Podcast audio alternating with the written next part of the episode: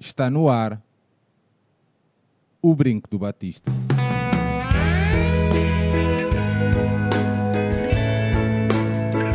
Que viva o Vitor Batista!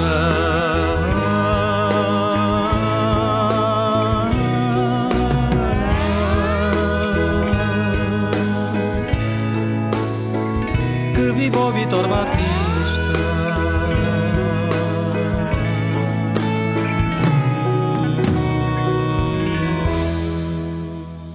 Bem-vindos a este 54 O Brinco do Batista, um podcast do projeto Benfica Independente. Benfica Independente tem o seu site em www.benficaindependente.com. Como temos vindo a, a- a dizer, eh, temos agora também uma newsletter onde podem deixar lá o vosso e-mail no site, está tudo muito bem explicadinho e onde vão receber quinzenalmente todas as notícias ahm, relacionadas com o nosso projeto e com o clube. Gravamos este 54º episódio a dia 24 de setembro. Dia 24 de setembro que se- que se- em que se assinala ah, a independência da Guiné-Bissau relativamente a Portugal.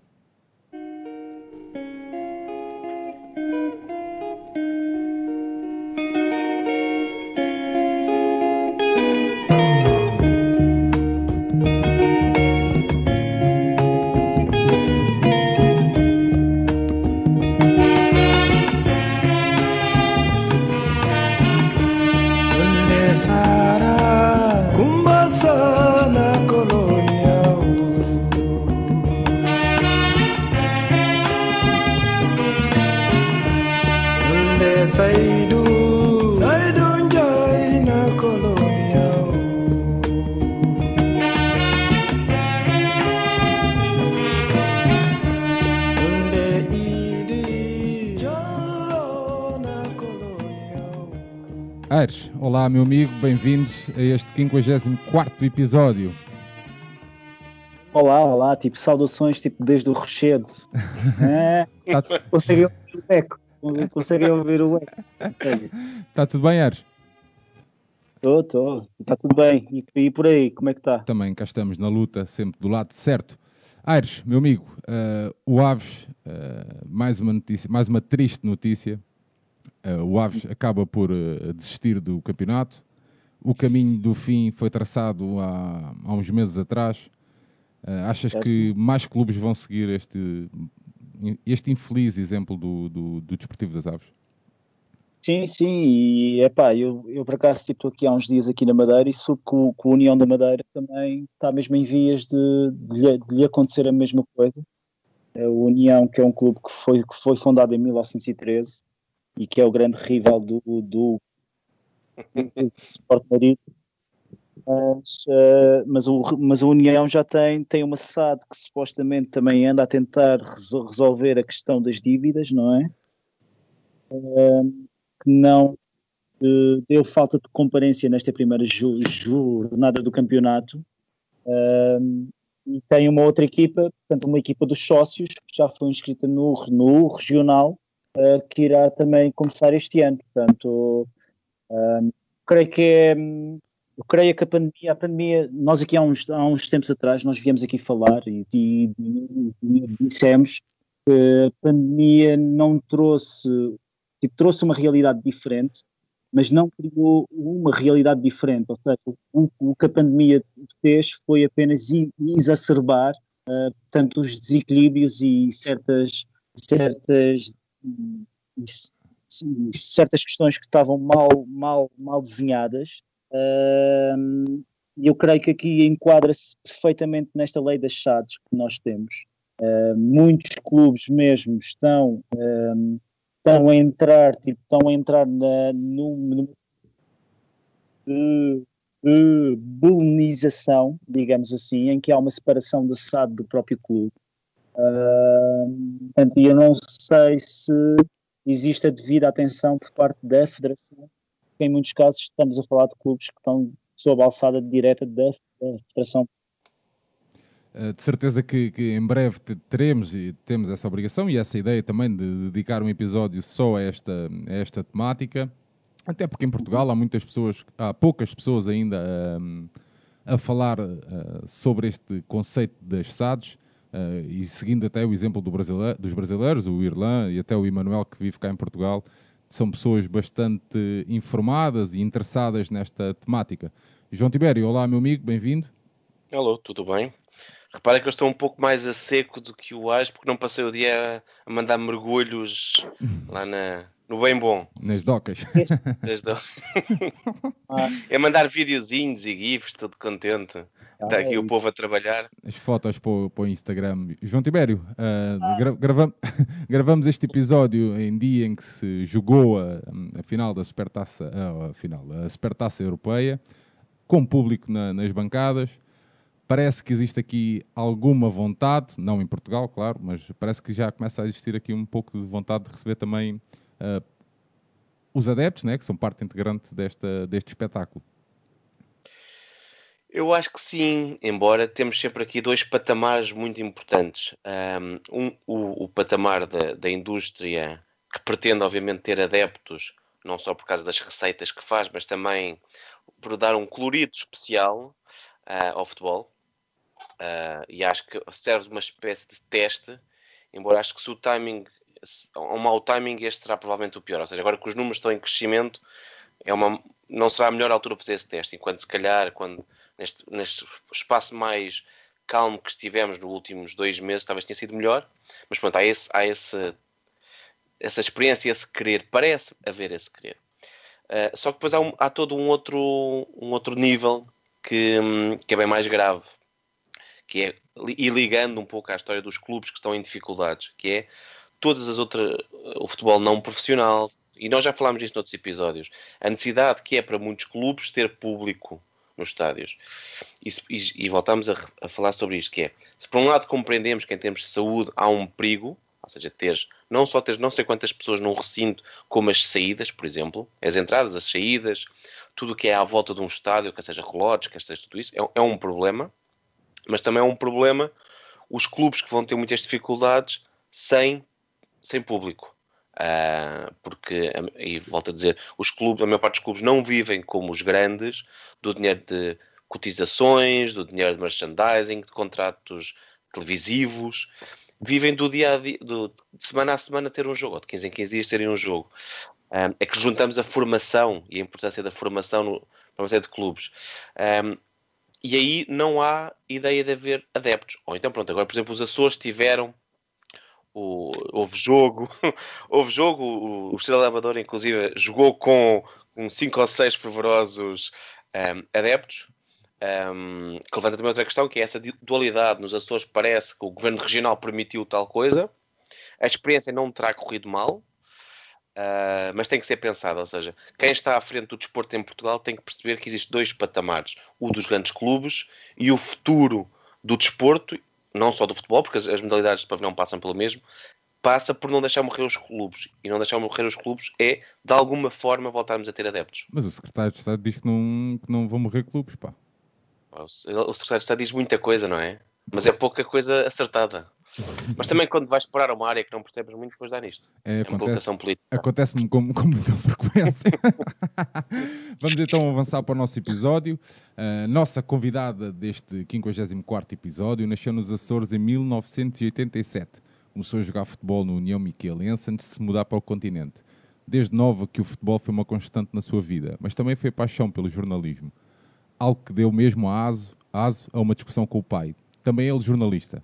Mariana manteve a sua opinião e licenciou-se em Ciências da Comunicação na Nova. Estagiou na Bola e começou a trabalhar no Expresso em 2009. Tem o curso de treinador UEFA B e treina a equipa B do Sporting Clube Portugal. Depois de passagens pelo Benfica, pelo Santa Maria, o Palmense e o Estoril.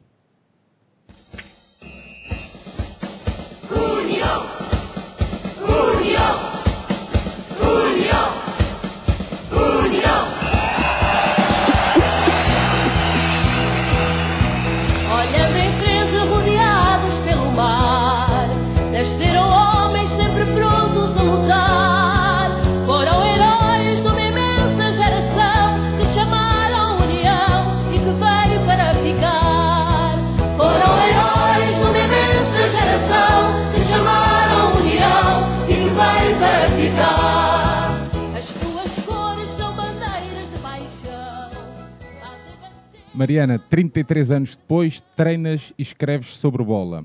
Já consegues dizer qual é o teu grande amor? Olá Sérgio, olá Tibério, olá Aires e olá a todos os que me estiverem agora a ouvir. Epá, escusavas de dizer a minha idade primeiro. Falta de chá, Sérgio. Segundo, já falaram aqui da Madeira, agora vamos falar um bocadinho mais dos Açores, não é? Isto- é Eu isso. Né? Eu Antes referi agora portanto. Sim, ok. Ah, E, e- e o Tibério também falou do governo dos Açores deixá-lo ao público, exatamente. É um sítio muito especial, muito especial. Ah, mas ainda ao que, tu, ao, que tu, ao que tu disseste, e ainda à bola, ah, deixa-me dizer-te primeiro que vocês fazem aqui um serviço público do caraças com, com o brinco. Pá, principalmente com, com o dossiê do racismo, foi uma coisa fantástica. Deviam ganhar prémios e, e euros e, e tudo, e cervejas e, e tudo e mais alguma coisa. Um, que isto é tudo o que nós estamos a fazer aqui, o que vocês estão a fazer, eh, isto é tudo muito mais do que futebol. O futebol é só é um pretexto para as outras coisas, não é? Ah, bem, mas vamos lá ao que tu perguntaste, que já estou aqui a dar uma grande volta. O futebol pá, teve sempre na minha vida, como, como disseste aí, tanto nos Açores como aqui no continente, ah, desde cedo. Eu, eu, quando era miúda, jogava futebol, também joguei ténis, mas jogava futebol e sempre adorei futebol. Ah, e naquela altura, numa ilha tão pequena, era tudo tão fechado, vocês sabem como é que é, na altura nem. Não tínhamos, obviamente, Facebooks, nem Twitters, nem, nem o Rei que o parta, não é?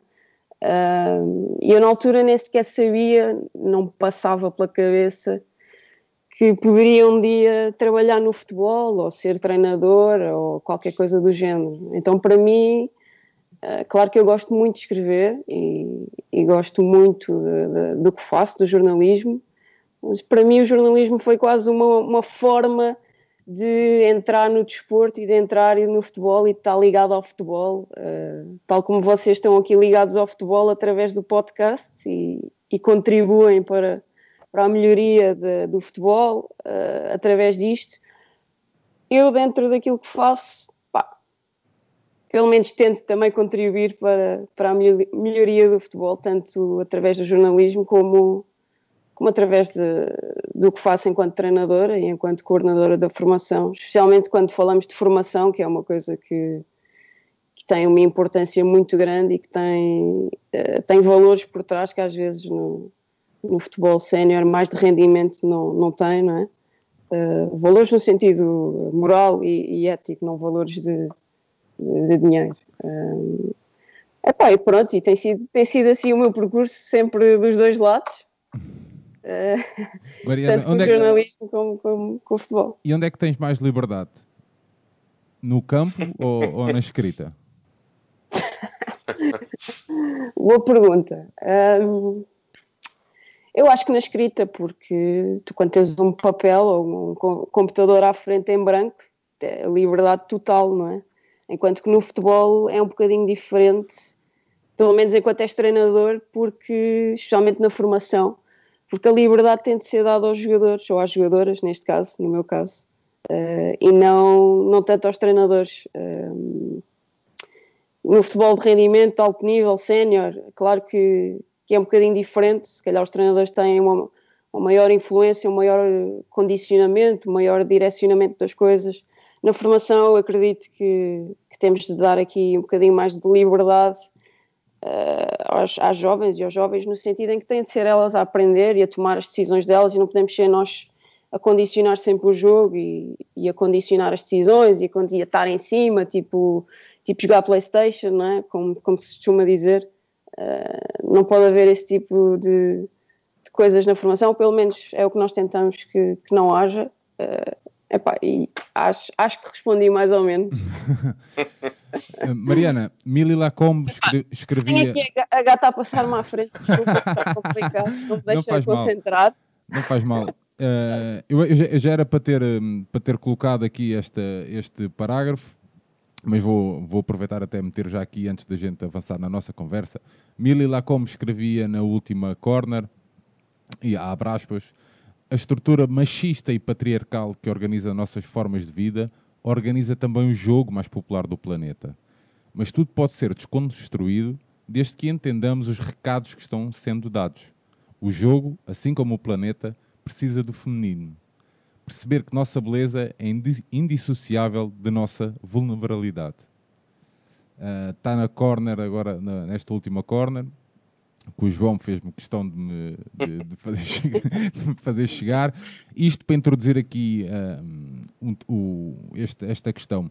Ser antiga jogadora e atual treinadora tem-te ajudado a escrever e pensar o jogo? Pá, sem dúvida nenhuma que sim, sim. Uh, o conhecimento que eu tenho de- do treino e do jogo, particularmente no sentido prático, não é? Eu sei o que é tu pensares no treino e no jogo, teres uma ideia e queres operacionalizar essa ideia, como é que fazes isso? Como é que, como é que metes isso no exercício, aquilo que queres treinar, como é que queres montar a tua equipa, como é que queres que determinada jogadora evolua em determinada característica, em determinado padrão de ação. Um, portanto, isso ajuda imenso uh, no, no meu trabalho. pá, e, e vocês sabem que eu faço ou tento fazer uh, entrevistas com, com a malta que anda no futebol, com treinadores, com principais, adjuntos, sei lá, scouts, analistas, toda a gente que anda no futebol, para dar a conhecer um bocado esse lado mais, de, mais técnico, mais do jogo, mais de, de como é que se fazem as coisas, pá, porque acho que hoje em dia. Uh, os adeptos já se começam a interessar muito mais uh, pelo jogo, pela forma como se joga, já não é só o vamos ganhar e ou vamos pôr a bola na frente e já está, não é? Claro que ainda há, ainda há essa malta, normal, uh, mas acho que há muito mais interesse pelo jogo e acho que também faz parte das responsabilidades dos jornalistas, um, particularmente dos jornalistas que estão no desporto, não é? no futebol, faz parte dar esse lado mais, mais pedagógico uh, sobre o jogo às pessoas. Uh, não é só analisar através do resultado, não é só pensar nas coisas pelo resultado, é olhar para o jogo, olhar para aquilo que aconteceu, como é que as equipas tentaram atacar, como é que tentaram defender. Uh, tudo isto acho que é importante para o adepto, porque faz parte de, pá, da cultura desportiva, não é? Faz parte da cultura desportiva. Mesmo, mesmo nós, na formação, Uh, isto na formação de, de, jovens, não é? no futebol, sabemos que muitas das jogadoras, tal como nos rapazes, é igual, sabemos que muitas delas, pá, ou melhor, a maioria delas não, não vai chegar a profissional, não é? muito menos no futebol feminino, onde há menos profissionais. Portanto, o que nós tentamos é, pelo menos, uh, formar adeptas mais cultas, ok? Adeptas que no futuro vão entender o jogo e vão apoiar a equipa de forma mais, mais, mais saudável, digamos assim. Mas continuas com, com, mesmo, com a mesma vertente pedagógica na equipa B do Sporting que tinhas, por exemplo, no Estoril? Ou seja, porque são, são atletas de idades diferentes, de contextos também provavelmente diferentes. Um, tu estavas no Estoril com, com, com atletas mais novas, não é? Muito mais novas. Uh, também começaste ali um, um projeto todo de, de, de, raiz, não foi? Ou, ou estou enganado? Como é que foi? Não, eu, o Estoril já tinha, já tinha futebol feminino quando eu fui para lá, fui para as juvenis, ah, okay. uh, a convite do Hugo Leal, na altura, que é, que é o coordenador, ainda é, o diretor, aliás. Uh, e o Estoril é um clube maravilhoso, maravilhoso. As pessoas... Cota do Estoril comprida. Toma para o Matias.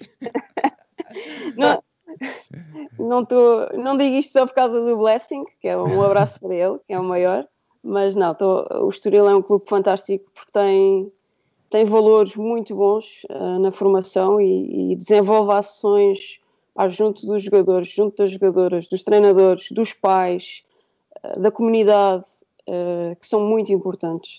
faz, faz muita falta, já não é. Ali não é só o, o clube empresa, é o clube mesmo local, o clube da terra e pá, é, é, um clube mesmo, mesmo incrível. Uh, mas isto. Uh, mas a questão, dizer... a, a, questão era que, que, que, se o processo pedagógico. Uh, se não, tem, é não, se não, não tens ali uma. Um, ou seja, pá, chega aqui e acabou. Não. ou, ou não. se é diferente, percebes? Pá, o processo pedagógico nunca acaba. Pronto, nunca. É não. E estamos a falar de uma equipa B que já é um patamar que já envolve algum rendimento também, não é só, não é só a perspectiva de formação e pedagógica, mas também estamos a falar de miúdas que estão numa equipa B, eh, mas por serem muito mais aptas e por não haver muitas praticantes em Portugal, nós em Portugal estamos a falar de à volta de 8 mil federadas, portanto é um número baixíssimo, ok? Uh, são muito poucas miúdas. E portanto as melhores saltam logo para a equipa B. Portanto, eu tenho miúdas na equipa B que pá, têm 15, 16, 17 anos, portanto são muito novas ainda também, portanto continua a ser muito importante que, que o processo formativo uh, esteja aí por cima nas prioridades e, e, não o rendimento e não o ganhar e não o, pá, para mim é impensável, impensável na formação ir para um jogo a meter o autocarro para ganhar, para, para pá, independentemente de, de, contra quem jogar. Impensável. É, Deixa-me só confirmar, porque numa entrevista dizias que gostavas de ter a bola, muita bola, ter um futebol ofensivo, ataque coletivo, em que o individual se destaca, mas dentro do coletivo. Portanto, só para confirmar, entre um Guardiola, um Klopp, um Mourinho, Nagelsmann, Jesus, ou queres ser apenas Mariana Cabral? O que é que tu queres da, da tua equipa? Já viste que primeiro só disseste homens treinadores. é verdade. E isto é que é o importante aqui. Porque... Disse Mariana Cabral. Também é verdade. os exemplos que destas referências, as referências. Sabes que os, as, as, raparigas e os rapazes uh, crescem, não só no futebol, mas particularmente também no futebol, crescem a ser liderados sempre por homens. Não sempre, mas na maioria das vezes. E isso é uma coisa que fica enraizada neles e nelas, uh, que os homens é que são os líderes, os homens é que são as referências, os homens é que mandam. Um, e, isto não tem nada a ver com a competência dos nomes que tu disseste, que são obviamente todos ultra competentes e, e gosto imenso de muitos dos que tu disseste. Uh, mas eu acho que é muito importante termos mulheres que possam ser referências uh, para, para outras raparigas ou para outras mulheres também. Uh, no meu caso, o jogo que eu gosto e que tu descreveste bem é esse, gosto desse jogo.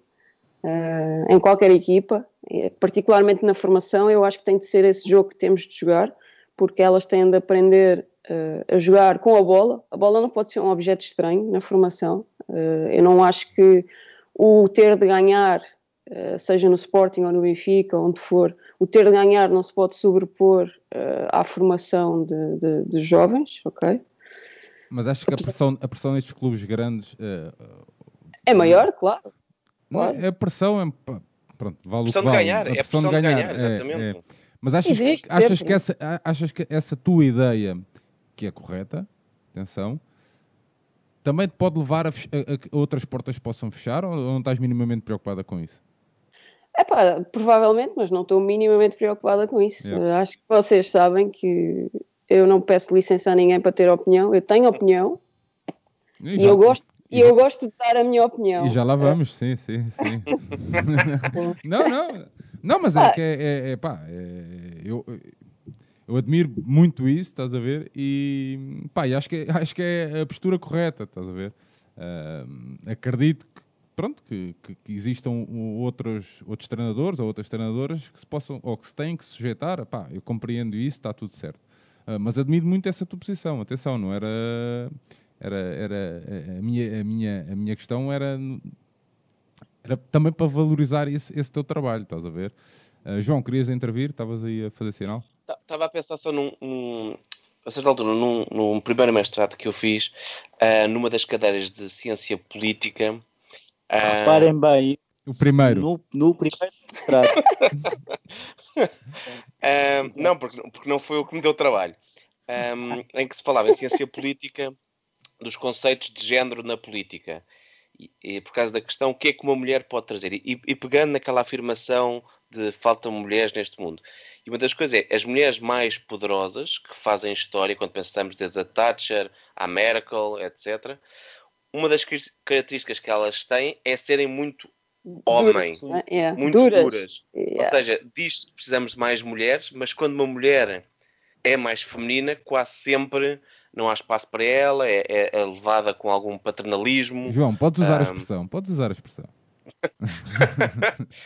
Qual é a expressão? Não, não, é, a expressão, a, a- a menina, lá está a menina a falar de futebol, a É, querer falar de sim, futebol. sim. Isso é válido para o Menina é a tua tia, pá. para, a política, é, é levado para todo lado. Mas não sendo. Deixa-me só dizer uma coisa rápida. Porque pá, eu levei críticas que nunca mais acabaram por dizer que, que, que isso é uma, uma frase terrivelmente paternalista eh, por parte do, do Sérgio Conceição. E, e- e eu acho que é. Eu nem sei se ele tem noção ou não, percebes? E, e acho que se calhar a maioria das pessoas que me responderam no Twitter, pá, que foram centenas, eu acho que também não tem noção, porque dizem, pá, mas qual é o problema? Só está a dizer meninas, Racismo. como podia dizer outra coisa. Exatamente, é isso. Exatamente. É isso, é, o mesmo, é exatamente. Pá, estrutural. Portugal não é um país racista. Pronto, É ok? estrutural, é, é uma percepção de que não tem mal nenhum e que não, Não não, toca no nenhum, outro. Exatamente, é isso mesmo. Ah, mas é efetivamente um paternalismo, é uma menorização de, da mulher, da, da pessoa. Pá. Tá. E a mulher normalmente é vista como tu disseste, ou para chegar a- a- lá acima, ou é dura e é tipo um homem, e é má, e é não sei o quê, ou é uma ganda bitch, não é? É bitch, basicamente. Ou então tens o outro lado que é tipo como nas presidenciais, das últimas, que, que o Jerónimo Sousa diz que precisava de arranjar, se calhar, uma candidata engraçadinha. Pronto, portanto, ou tens um, um lado que a mulher te- tem de ser vista como é bonita e como é não sei o quê, ou o outro lado em que é dura. E isto é cansativo, não é? Eh, As mulheres normalmente, eh, pelo menos no futebol, eu acho que sim, no jornalismo também, mas se calhar em tudo, pronto, no fundo. As mulheres normalmente têm de, têm de trabalhar o dobro, têm de provar o dobro e têm de, têm de ser o dobro. Têm de, é muito mais difícil eh, tu, tu provares a tua competência ou, ou que os outros validem a tua competência, Claro. eh, independentemente daquilo que faças. E menos espaço para falhar. não é? Eu lembro de haver uma série na RTP2 que era sobre uma treinadora. Olha, não, Yeah. Norueguesa. O Noruego. Exatamente. e ela dizia, ok, é uma ficção, John mas ela, exatamente, ela dizia, mesmo sendo uma ficção, o problema é que uma mulher, ah, não, eu não posso falhar, tenho que ser muito exigente, porque se eu falhar, não tenho o mesmo espaço para o erro que um homem tem. não é? É isso que sentes no, no teu trabalho também? Sim, também, claramente. Eh, E eu posso fazer muito mais do que, faz, do que fazem colegas e, e os colegas vão ter sempre mais oportunidades, não tenhas dúvidas disto, com os colegas do sexo masculino. Epá, é o que é, né? eu percebo que seja assim, porque é assim, a sociedade é assim. Eh, E puxa agora, Olha, Mariana, eu- Diz, diz. como é que tu vês tipo, o facto do, do selecionador da seleção feminina ser homem? Pois lá está, isso é uma coisa relativamente normal, eh, porque, olha, eu estive a comentar na Eleven recentemente a Final Eight da, da, da Champions League feminina eh, e tu tinhas lá eh, Lyon, Barcelona, Wolfsburgo, Bayern de Munique, Paris Saint-Germain, Arsenal, adivinha lá se estes treinadores eram homens ou mulheres. Eram todos homens, ok? Todos. Ahm, e isto é difícil, pá. Eu, por acaso, no outro dia estava a propósito de uma conversa com a Raquel Vaz Pinto e depois com, com uma aluna dela, estava a ler coisas sobre o Title IX, que é, pá, foi uma lei eh, federal nos Estados Unidos, nos anos 70, que eles instituíram para que as universidades que recebiam eh, fundos estatais não pudessem discriminar em função do género. Então, o que é que aconteceu com, com essa lei nos anos 70? Todas as universidades que tinham programas de, eh, de bolsas para, para desporto, não é? Fosse futebol normal, futebol normal, desculpem, é futebol, o nosso futebol, ou futebol americano, ou atletismo, ou basquete, ou o que fosse, todas as universidades que tinham essas bolsas para homens tinham de tê-las também para mulheres, ou passaram a tê-las. E isso aumentou brutalmente eh, o, o número de praticantes das várias modalidades. No futebol, então, foi incrível eh, a adesão, por isso é que os Estados Unidos são o que são hoje em dia, eh, porque pass- passou a haver um número incrível de praticantes por causa disso. E isto para dizer o quê? Antes dessa, dessa lei, desse Title IX, esse artigo explicava que 90% das treinadoras das equipas de- das universidades eram treinadoras, eram de sexo feminino, 90% das treinadoras. E depois, quando começou a haver uh, mais bolsas, mais praticantes, mais dinheiro envolvido, passou a haver mais homens. Ou seja, uh, um sítio onde havia 90% de treinadoras de sexo feminino, nas, nas modalidades femininas, uh, passou a ser só com, com 40%, o número passou para 40%, portanto, baixou drasticamente o, o número de mulheres como, como treinadoras. E isto para dizer o quê? Eu acho que uh, nestes, nestes cargos de, de, de, importância no futebol, mesmo no futebol feminino, normalmente uh, há mais homens. As oportunidades são, são mais para os homens do que para as mulheres. Isto é uma coisa que realmente é estrutural, tem, tem a ver com, com a nossa cultura. Uh, parece que é sempre mais fácil dar, dar a um homem. Um homem, se calhar, eu até posso conceder que, que os homens treinadores possam ter mais experiência uh, do, que, do que muitas mulheres porque se calhar já estiveram em mais, mais sítios, mas isto depois é uma pescadinha de rabo na boca, não é? Se são sempre eles a serem os escolhidos para ir para as equipas, depois como é que as mulheres treinadoras vão poder ganhar experiência e chegar àqueles sítios que, que estão sempre abarrados, não é? Fica, fica complicado depois explicar isto. E, e, já agora, tipo, faz sentido a gente falar em futebol e depois falarmos em futebol feminino? ou é tudo futebol e existe uma vertente masculina e uma vertente fe, fe, feminina? Eu faço essa questão porquê? Porque eu tenho, eu tenho, eu conheço imensas pessoas que olham para o futebol feminino e parece que estão a ver um outro desporto. Como é que achas que uh... alguma vez o ultrapassável? Porque eu, eu até vou recuar aqui uns anos, eu estou-me a lembrar, eu lembro-me, há ah, uns 10 anos, não foi assim há tanto tempo, o Blatter, o Blatter falava em que para dinamizar o futebol feminino estava a su, su, su, sugeria que, que elas usassem uns calções estilo, estilo voleibol, não é? Portanto, assim, mais curto, mais... Vamos Olha, explorar um, olha, vamos fazer assim. Sim, isso é uma estupidez do caraças, não é? Obviamente. Vamos fazer assim. Diz-me o nome de cinco jogadoras de futebol okay. que não sejam uhum. portuguesas. Ada Heidelberg, uh, Marta. Uh, uh, ah, eu comecei bem, mas agora parei. Não, Estados Unidos, Estados Unidos, pensa nos Estados Unidos. Guarda-redes. Não, não fala ajudas do público. Não, sim, sim, não é. Rapinoe é que se transferiu agora para o Tottenham, que eu agora não estou a lembrar-me do nome. Alex Morgan. Mas sim, yeah, eu, pronto, isto para te dizer o quê? Bom, até tiveste bem, até tiveste.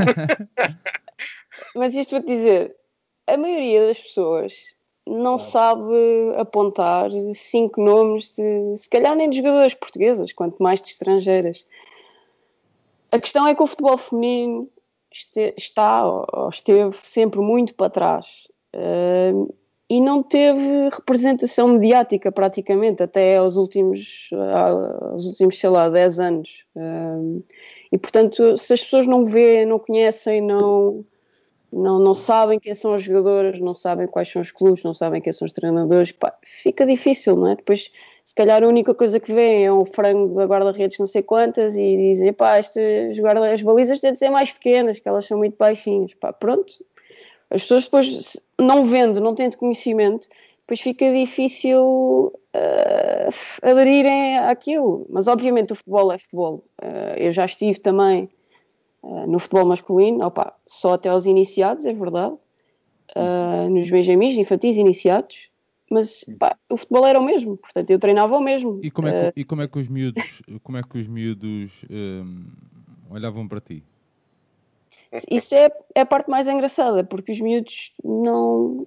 É tranquilo, é completamente tranquilo, não há problema nenhum, acham completamente normal Uh, não, não, pá, sem problema nenhum mesmo. Normalmente quem coloca uh, os problemas, ou as piadas, ou as perguntas, os ou, são os pais, sim, claro. claro. sim. Portanto, se nós, se calhar, se nós educássemos uh, os miúdos e as miúdas de uma outra forma, se calhar quando chegassem aos pais já, já viam as coisas de forma. Eu acho, eu acho que vamos conseguir chegar lá. Não sei se vai ser já na próxima geração ou não mas acho que devemos chegar lá. Mariana, mas por exemplo, as atletas que, que, que tu treinas, uh, há bocado falávamos de referências. Uh, notas que, que as referências delas são atleta, uh, atletas femininas ou, ou, ou, continuam a ser masculinos? Não, continuam a ser referências masculinas, claramente. claramente. É? Uh, e como nós estamos no Sporting, obviamente há algumas miúdas que já identificam a, sei lá, a Ana Borges, ou percebes, sim, as jogadoras internacionais que têm mais, mais visibilidade do que as outras, ou Jéssica Silva, ou Cláudia Neto. Um, E a rivalidade são capazes de gostar de uma que está no Benfica ou no Braga ou, Não, ou a rivalidade Elas gostam, gostam, gostam. Eh, sentem mais como colegas do que, do que rivais. Acho que não, não há assim esse. Não há Também assim é meio- essa- também o meio é pequeno, tu própria falaste que Também. havia sempre temporadas, não é? Portanto, a nível, a nível de profissionais, e nós tínhamos aqui uma questão mais à frente, eh, onde este, isto poderia se aplicar, que era a questão do teto sa- salarial, mas não vamos apressar as coisas. Ah, eu creio que se apenas existem mil, não é? Mil, mil jogadores f- f- eh, profissionais, profissionais ou em clubes de primeira liga, ou pelo menos que estejam a receber futebol feminino. Eu li isto em algures, Se não for sei se estou. mil, mil, acho que é muito. Epá.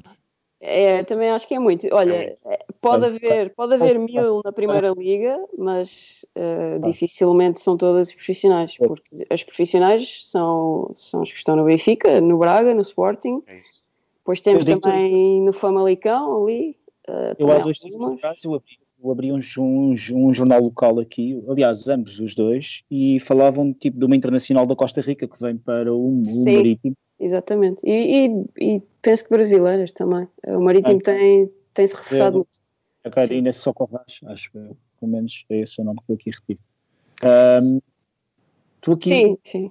Diz, desculpa. aqui um pouco, tu aqui falaste que, e estavas a falar muito nesse, nesse aspecto muito, muito pedagógico que tinhas que ter, não era? E que, que alguém na, na vertente fem- feminina de futebol tinha que ter. Ahm, portanto, e tu, e, tu, tu, e tu numa vez, numa entrevista, creio, tu, tu, tu disseste o seguinte: o, o meu papel é de coordenadora, roupeira, motorista, treinadora, psicóloga, amiga e depois sou ainda coordenadora de formação. Ah, no meio destas funções todas, qual é, qual é a função que te dá mais prazer? E em segundo lugar, tu sentes que haverá alguma vez espaço para haver aquele passo seguinte em que há uma devida especialização na, na vertente fem- fem- fem- feminina de futebol? Ou não? Olha, o que me dá mais prazer, vou dizer-te o que é que é, é ver miúdas que eu treinei pá, quando tinham 11, 12, 13 anos e agora já são jogadoras profissionais e já jogam em clubes profissionais e, estão super realizadas e felizes e, e sabem que o lugar delas é onde lhes apetecer, se querem jogar futebol jogam, se não querem fazem outra coisa qualquer, isso, isso é o que me dá mais satisfação. E pá, já ganhei campeonatos e já fiz isso tudo, mas claramente isto é o que dá mais satisfação. E eu acho que qualquer treinador de, de formação dirá isto. Uh, agora, relativamente às funções todas que enumeraste, eu acho que principalmente quem não é profissional, uh, e isto aplica-se no masculino também, quem anda na, na formação, tirando quem está nos clubes grandes, dificilmente é profissional. Uh, e quando nós não somos profissionais, temos de ter temos de ter um arcabouço muito grande para ser muitas coisas ao mesmo tempo, porque se calhar se calhar não há pessoas suficientes para serem aquilo tudo, ou não há uma estrutura suficiente para, para ser aquilo tudo, e, e tu tens de ser tens de ser um bocadinho de tudo e tens de dar mais de ti. Uh, mas eu acho que isso é uma coisa boa, uh, particularmente na formação, porque acho que o treinador de formação nunca pode ser alguém que planeia o treino, dá o treino e vai-se embora. Isto, isto é impossível. Isto é um treinador, pode ser de, de uma equipa sénior, de rendimento, Agora, na formação, uh, nunca, nunca. Tem de ter um papel muito mais educativo e, e, mais ainda no futebol feminino, que lá está. Eu quero que as minhas jogadoras saibam que podem ser o que elas quiserem, que podem fazer o que elas quiserem, que têm de, têm de acreditar nelas, têm de lutar por aquilo que elas querem, não só no futebol, mas na vida delas também. Eu acredito muito nisto e acho que é muito importante que elas tenham referências, porque eu, quando tinha a idade delas. Tu és uma referência para não elas? Não tinha. Mariana. Epá, eu, eu, espero que sim, eu espero que, eu espero que sim, sinceramente espero que sim.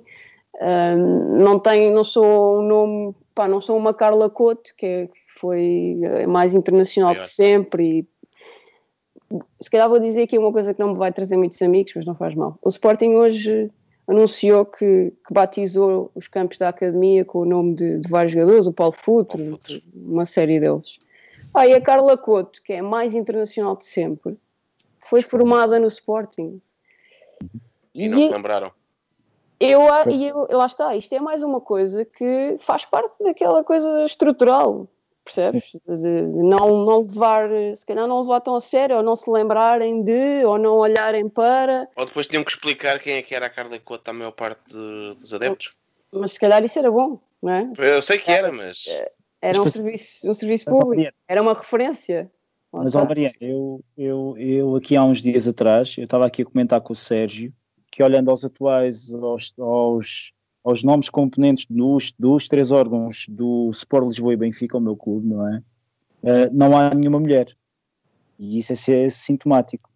Um, e o mesmo acontece na esmagadora maioria dos clubes. Portanto, enquanto não houver uma renovação ou uma, uma mentalização e uma sensibilização das cúpulas que dirigem o futebol para a importância do, do, da, da, da, da vertente fe- feminina, e eu, por acaso, discutindo isto tipo com a Kátia, tipo uma convidada nossa, que eu aconselho que vocês ouçam o episódio 34, E a Mariana já foi convidada, eu, a eu Cátia vi, também. ouvi, uhum.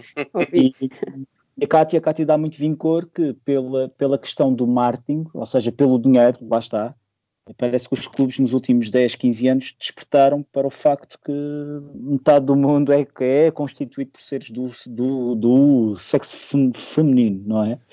E talvez estejam a dar mais importância e maior realce, e talvez estejam a entrar numa vertente muito mais, us- usando mais o marketing e usando uma, uma Sim, comunicação sim. mais direcionada para elas, Pá, principalmente em Inglaterra. Inglaterra, sim, sim, Sim, sim, sim. Eles estão a fazer em termos da Premier Menina. Em termos- Ó Eres, Mesmo desculpa lá, mas não, imagina que isso leva-nos àquela conversa da outra vez que estávamos a ter, os três. Ahm, ok, já temos aqui uma, uma mulher, já temos aqui um preto, sei quê. Quer dizer, eh, parece que também estás a perceber onde é que eu quero chegar. Não é, não é colocar por colocar. Sim, sim, sim. Parece que tu estás ali a preencher cotas. Eu, é? eu parece que já vejo em muitos, em, em muitas, em, em muitos sítios, ou muitos programas de televisão e muitas, muitos, espaços, isso- muitos espaços mediáticos, e isso Ah, estás a ver. que Até porque eu. Eu- eh, isso é um isto- bom caminho, porque tu aí, porque lá está, as cotas, mas mesmo não, que não- haja. não estás a usar as pessoas. Isto é uma, isto é, estou a fazer advogado do diabo. Estou, estou a- Pode estar, sim, sim, pode estar a usar, mas, mas, era, mas era também o que a gente já, já discutimos aqui em vários outros assuntos, porque mesmo que não hajam cotas eh, vincadas ou que sejam óbvias, digamos assim, ahm, eles para colocarem lá alguém será sempre ah, dentro, tipo, dentro daquele segmento, será sempre o melhor, melhor das pessoas naquele segmento. Portanto, nem, nem será tanto a questão O Ares, A eu, não sei, eu não sei se é o melhor. Epá, estamos a entrar aqui uma- na- numa discussão, mas não tem problema nenhum. Eu não sei se será o melhor a partir do momento em que a pessoa dá a sua opinião. Claro. Mas o que eu estou aqui a dizer é que. E é ridicularizada às vezes. Epá, Não, sim, sim, sim, sim. Eu também. estás a perceber? não sei se eh, estás a perceber. Pá, é- Isso, daí a minha questão da. Pá, estar a meter por meter, porque é bom. Né? Eh, pá, Eu, não- eu acho que as cotas têm trazido bons resultados, não são em resultados imediatos. Ahm, Gostava de viver num mundo sem cotas, em que não fosse necessário cotas. Talvez seja necessário.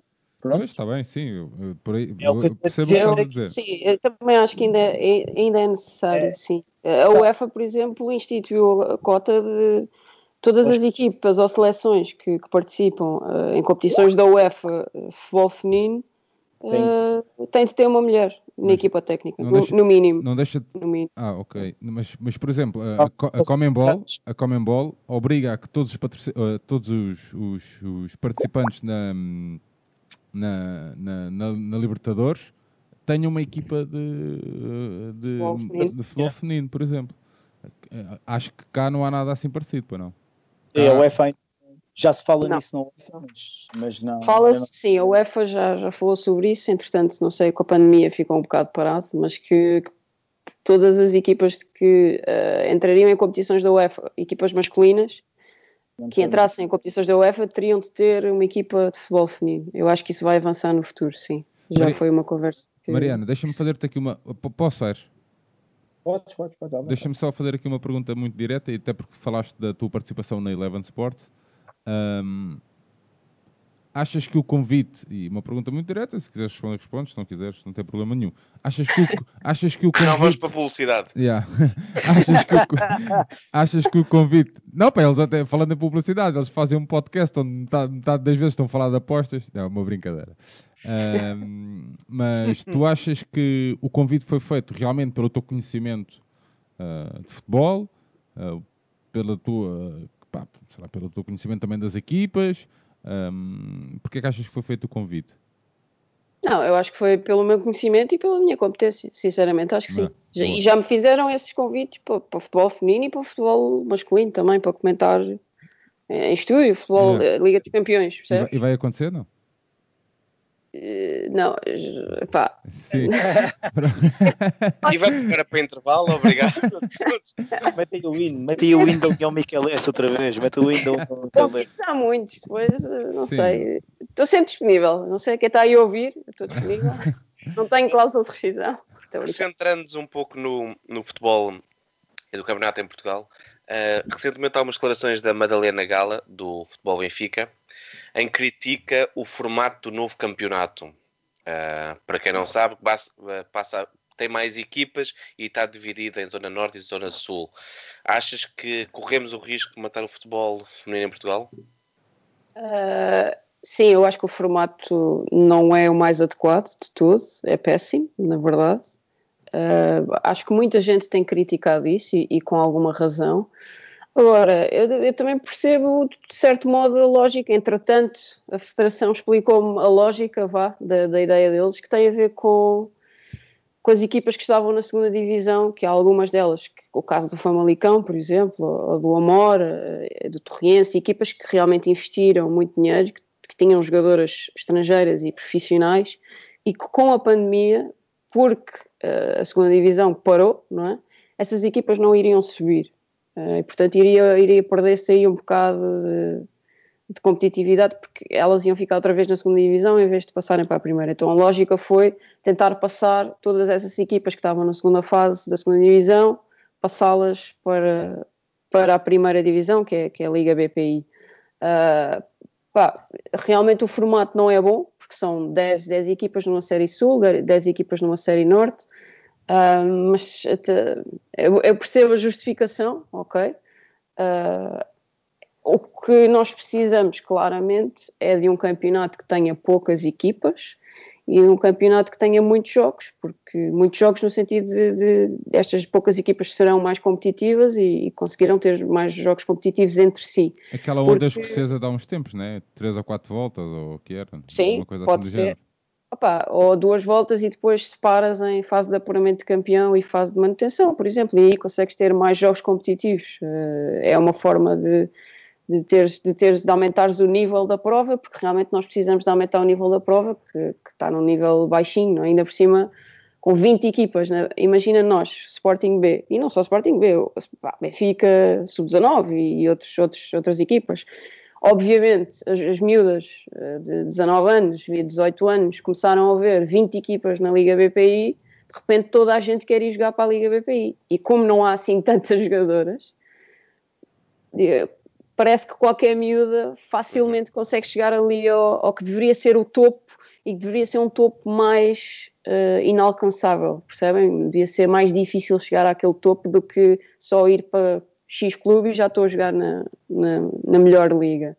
Ah, mas, enfim, eu percebo que, que tenha sido um contexto difícil por causa da pandemia. Ah, Os clubes foram ouvidos, eu acho que sim, acho que sim. mas garantidamente quer dizer que não foram ouvidos nem jogadores nem treinadores.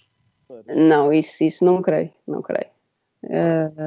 Pá, mas as decisões são obviamente tomadas Não, e- pela, Isto aí não é, não, é, não, é, não, é, não é apenas, obviamente, do futebol feminino, é, é comum na forma como em futebol se pensa o desporto ah, sem ouvir eh, quem está no, no- quem seja treinador, adepto, jogador, a decisão é só tomada por alguns.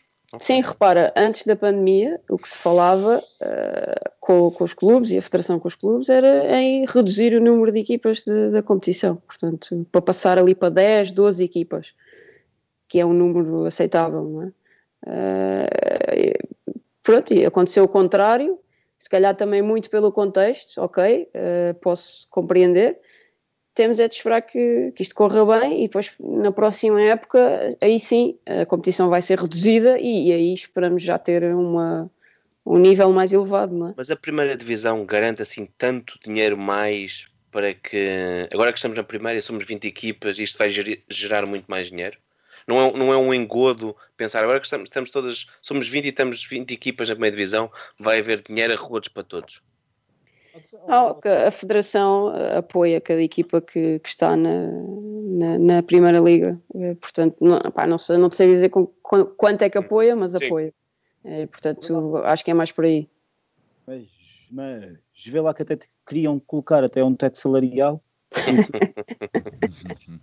E entrando, e entrando até por, esse, por essa questão, já agora, como é que tu viste essa questão de proporem um teto salarial só na vertente fem- feminina? Foi uma das principais Ah. vozes. Eh, pois eu acho que não fiz questão de esconder e não faço questão, lá está, novamente, de esconder a minha opinião sobre as coisas. Eh, e a minha opinião foi, foi essa, foi a que tive na altura, foi claramente contra essa medida. Achei que não tinha cabimento nenhum, achei e acho ainda. Ahm, apesar de, entretanto, mil pessoas me terem tentado explicar isso, eh, entre algumas delas da, da Federação Portuguesa de Futebol, eh, eu percebo que a intenção ah, seja boa, porque a intenção, pelo que me explicaram, era uma intenção de ah, ter uma maior competitividade na prova, porque o Benfica, principalmente o Benfica, mas o Benfica, o Sporting, o Braga, dão ou investem ou estavam a investir muito na- nas suas equipas e isso criava um fosso muito grande em relação às outras. E portanto a ideia, eh, em teoria, era que não houvesse esse fosso tão grande e portanto para isso eh, existiria esse, esse tal limite de massa salarial para os clubes não investirem o que lhes apetecesse. A intenção é boa, só que não é eh, a intenção no sentido de, de criar mais competitividade. Essa intenção é boa. Agora, a forma é horrível, ok? Não, não é, eu não acho que seja adequada. Nós podemos arranjar outras formas de ter mais competitividade, sejam elas pá, um clube só poder inscrever eh, 30 jogadoras no máximo, ou 25, ou, ou ter de inscrever eh, 20 portuguesas, ou pá, o que for, não sei, ou ter de ter X jogadoras formadas em Portugal, o que for. Há uma série de medidas que, que se podem instituir e que eu acho que estão todas elas muito antes dessa do, do teto salarial, eh, que, pá, concedo que, que possa ter essa intenção ótima por trás, mas não foi de todo uma boa medida. E já agora deixa-me dizer e deixar aqui bem claro que eu, epá, na altura, dei a minha opinião, e tal e qual como estou agora aqui a dar a minha opinião convosco, mas não tive nada a ver com o movimento, como houve aí algumas pessoas que tentaram fazer querer. Ah, não sei quem foi sequer a pessoa que gerou o movimento ou que organizou o movimento, não falei com ela, não falei com, com nenhuma delas. ah, e pronto, e queria deixar isso claro, porque às vezes no futebol parece que vale tudo, vale, vale deixar tudo no ar e vale manchar o nome das pessoas, mas eu não, pá, não estou para isso, Foste, sinceramente. foste pressionada por causa das tuas- dessa, desta, da tua posição? Ah, eu diria que sou pressionada quase toda, não vou dizer todas as semanas, mas todos os meses, claramente, claramente. Ah, se calhar um homem com, com opinião não seria tão pressionado, não é? Ah, uma mulher com opinião é um bocado mais, é uma chata, é um bocado, é mais complicado. Ah, Talvez os homens. uma opinião talvez, seja sobre o que for. e talvez nos homens também, tipo, talvez o sindicato saísse logo em defesa, não é? Porque parece-me que o sindicato demorou um pouco. O sindicato quer só dos jogadores e não das jogadoras, às vezes é o que parece. Não sei, não sei, não sei. eu- Pronto. Mas enfim, não precisas de responder a esta. Não, mas, é uma crítica, é não, mas foi, uma crítica, é foi uma crítica que nós fizemos aqui ao sindicato. E João, nós, nós eh, chegámos a contactar. Desculpa, nós, Sim. nós chegámos a contactar o movimento, não foi? Exato. Sim, Depois não. procurou-se uma melhor data, acabou por não dar e entretanto a coisa. E não foi, Foi a Mariana, passar. e não foi a Mariana que nos respondeu. Não, É verdade, não é a Mariana que está Mariana, nós... Diz. di- não, desculpa, vai. João, diz, diz. É porque eh, quando estavas a falar agora dos homens e, e das mulheres e da resposta, por acaso, tínhamos uma das perguntas mais à frente, mas era mesmo essa, que és muito política, política nesse sentido de não ter medo de tomar posições, de dizer o que pensas, tudo isso. Isso é algo que acaba por ser um pouco raro no futebol, menos raro no E, futebol. e que traz muitas chatices, sim. Exato. ok. Mas qual é que dirias que é a principal razão para que as mulheres, quer seja a, a- nível in- internacional, uma Megan Rapinoe, por exemplo, ou a Marta também, eh, enquanto os jogadores é tão raro eh, tomarem partido e tomarem posições? São os contratos publicitários e etc. que faz ter medo? Não sei se é isso.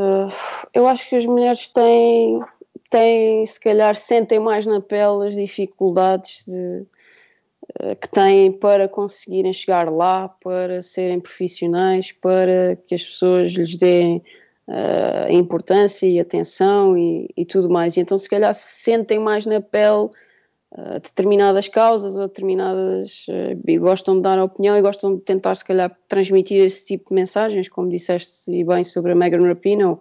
Pá, eu gosto muito dela, obviamente, eh, mas eh, esse tipo de jogadoras, antes dela também havia a Hope Solo, que era uma guarda-redes que também era muito, muito política, ok? E também teve muitos problemas por causa disso, eh, porque não era nada politicamente correta e, e caíam-lhe sempre em cima. Mas isto é como tudo, não é? Eh, o Rashford também, eh, só por ajudar, dar comida, ajudar a miúdos e foi criticado, porque não, devia, não se devia meter. Pá, isto não faz sentido, não é? Eh, mas às vezes o futebol está tão moderno, tão moderno que parece que aquilo são robôs que estão ali só para jogar e não podem falar e não podem ter opinião e não podem. Pá, não, isso não, não me agrada minimamente. Eu gosto de ver coisas que. Pá, olha, ontem estava a ver o documentário do Tottenham, do All or Nothing, da Amazon, e foi um episódio em que o Harry Winks vai a um, vai a um lar de idosos, pá, está lá com os idosos a conversar e não sei o quê. Pá, eu acho que o futebol é, é tem de ser isso também, não é só eles estarem lá no, no campo e irem para casa, não, tem de se envolver com as pessoas, têm que ter opinião, têm, deviam ter opinião, deviam dar a opinião deles, os jogadores, as jogadoras, eh, seja sobre o que for, racismo, seja eh, sexismo, seja o que for, política Agora, até. sendo provocador, e se depois a opinião deles não for o que esperamos? Acontece também, acontece. Mas temos de aceitar, não é? Pá, é a Sim. opinião. Por exemplo, se pensarmos no caso brasileiro, durante muito tempo os brasileiros, a maior parte dos, dos jogadores não eram, não vou dizer elogiosos, vou só dizer que não eram críticos com o Bolsonaro. Não, tu tens o tipo, o tipo do Tottenham, o brasileiro atacante, que eu agora não estou a chegar ao nome dele. Mas, mas era, mas era apoiante, ata- atacante do Tottenham. O Lucas Moura. Lucas Moura era apoiante declarado do Bolsonaro, por exemplo. Não, não, mas muitos eram. Eu não queria Sim. dizer que eram apoiantes, a dizer, muitas vezes não eram Sim, críticos. mas se calhar, se calhar nem é preciso ir lá fora. não é? Epá, esta, olha- esta- esta semana houve uma troca de tweets com a nossa convidada de um atleta da, da formação do nosso clube em que hum, sem, sem entrar, sem, sem ver eh, sequer o- os tweets, basta ver quem o rapaz seguia para percebermos hum, que as, as prioridades estavam, estavam ali um bocadinho trocadas com o Sr. Gouveia. Verdade. É, pelo E menos- Não é ainda o Ares. Não, é o Ares, que não é o Ares. Claro, só para. Não, eu, eu digo isto porque acho que é importante percebermos ah, que, hum, que, é, que eu, e acho que aqui partilhamos toda essa ideia, que é importante que os jogadores sejam políticos, tomem partidos, porque não há nada pior do que alguém que seja esguio, alguém que não, que não tenha posições. É impossível um jogador, quer ganhe milhões ou não, que não tenha uma opinião sobre tudo o que lhe está ah, à volta. Claro, mas Agora- epá, tu sabes que há jogadores que ou não se querem expor, não é? Pois. Ou é aquela coisa de- tipo Michael Jordan, que os republicanos também compram ténis, não é? Sim, sim, sim. já, é já, já foi há muito tempo, ok. É verdade que o mundo agora está diferente. Eu acho que as pessoas agora, a sociedade aceita melhor eh, Mas o posicionamento o político. posicionamento. Exatamente, exatamente. Mas significa que provavelmente como o mundo também está mais bipolarizado, a partir do momento que alguém sabe que ele é, é deste lado ou do outro, também vamos tomar um partido. Ah, temos dificuldades em aceitar que aquele jogador ou aquela pessoa ou aquele artista, ah, ele afinal é de esquerda ou ele é de direita, então eu já não gosto dele. Faz parte do risco. É tipo o Paulo, o, o Paulo Di Canio, por exemplo. É verdade. Se fores a pensar, ele tem, ele tem imensos anticorpos, mas é verdade. Pronto, eu também. Epá, Pá, pronto, poderia também estar aqui a falar de, outro, tipo, de outros exemplos na arte, não é? Em que temos gajos que eram que foram acusados e que pá, tu podes admirar a arte, mas podes não gostar das posições políticas ou de algumas ações que ele fez, não é? Isso obviamente há sempre uma linha uma, uma linha vermelha, não é? Tipo no, no meu caso, mas, mas respeito sempre que consigam fazer essa dis- distinção. Ah, eu- houve uma notícia recente em que os prémios da, da seleção brasileira passarão a ser iguais. Ou seja, em termos de diárias, não é? Sim. E, e também há, um- há uns meses atrás, parece que a Megan Rapinoe eh, perdeu, tipo, perdeu a sua luta em tribunal sobre os salários iguais entre os, do- os dois géneros. Eh, Como é que é a situação em Portugal? Estaremos sempre a reboque do que acontece lá fora ou, se- ou achas que esta questão, esta, hum, este despertar ou este ativismo contra o teto sal- salarial é um, é, é um indício que, que as nossas jogadoras têm, estão, estão na frente nesta luta? Pá, deixa-me dizer-te que eu não, eu não esperava minimamente o movimento que houve.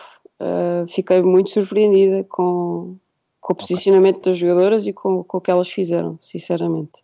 Um, agradavelmente surpreendida. Um, pá, ponto prévio, eu acho que a Federação tem feito muitas coisas boas pelo futebol feminino em Portugal, sem dúvida alguma, isto não está em causa.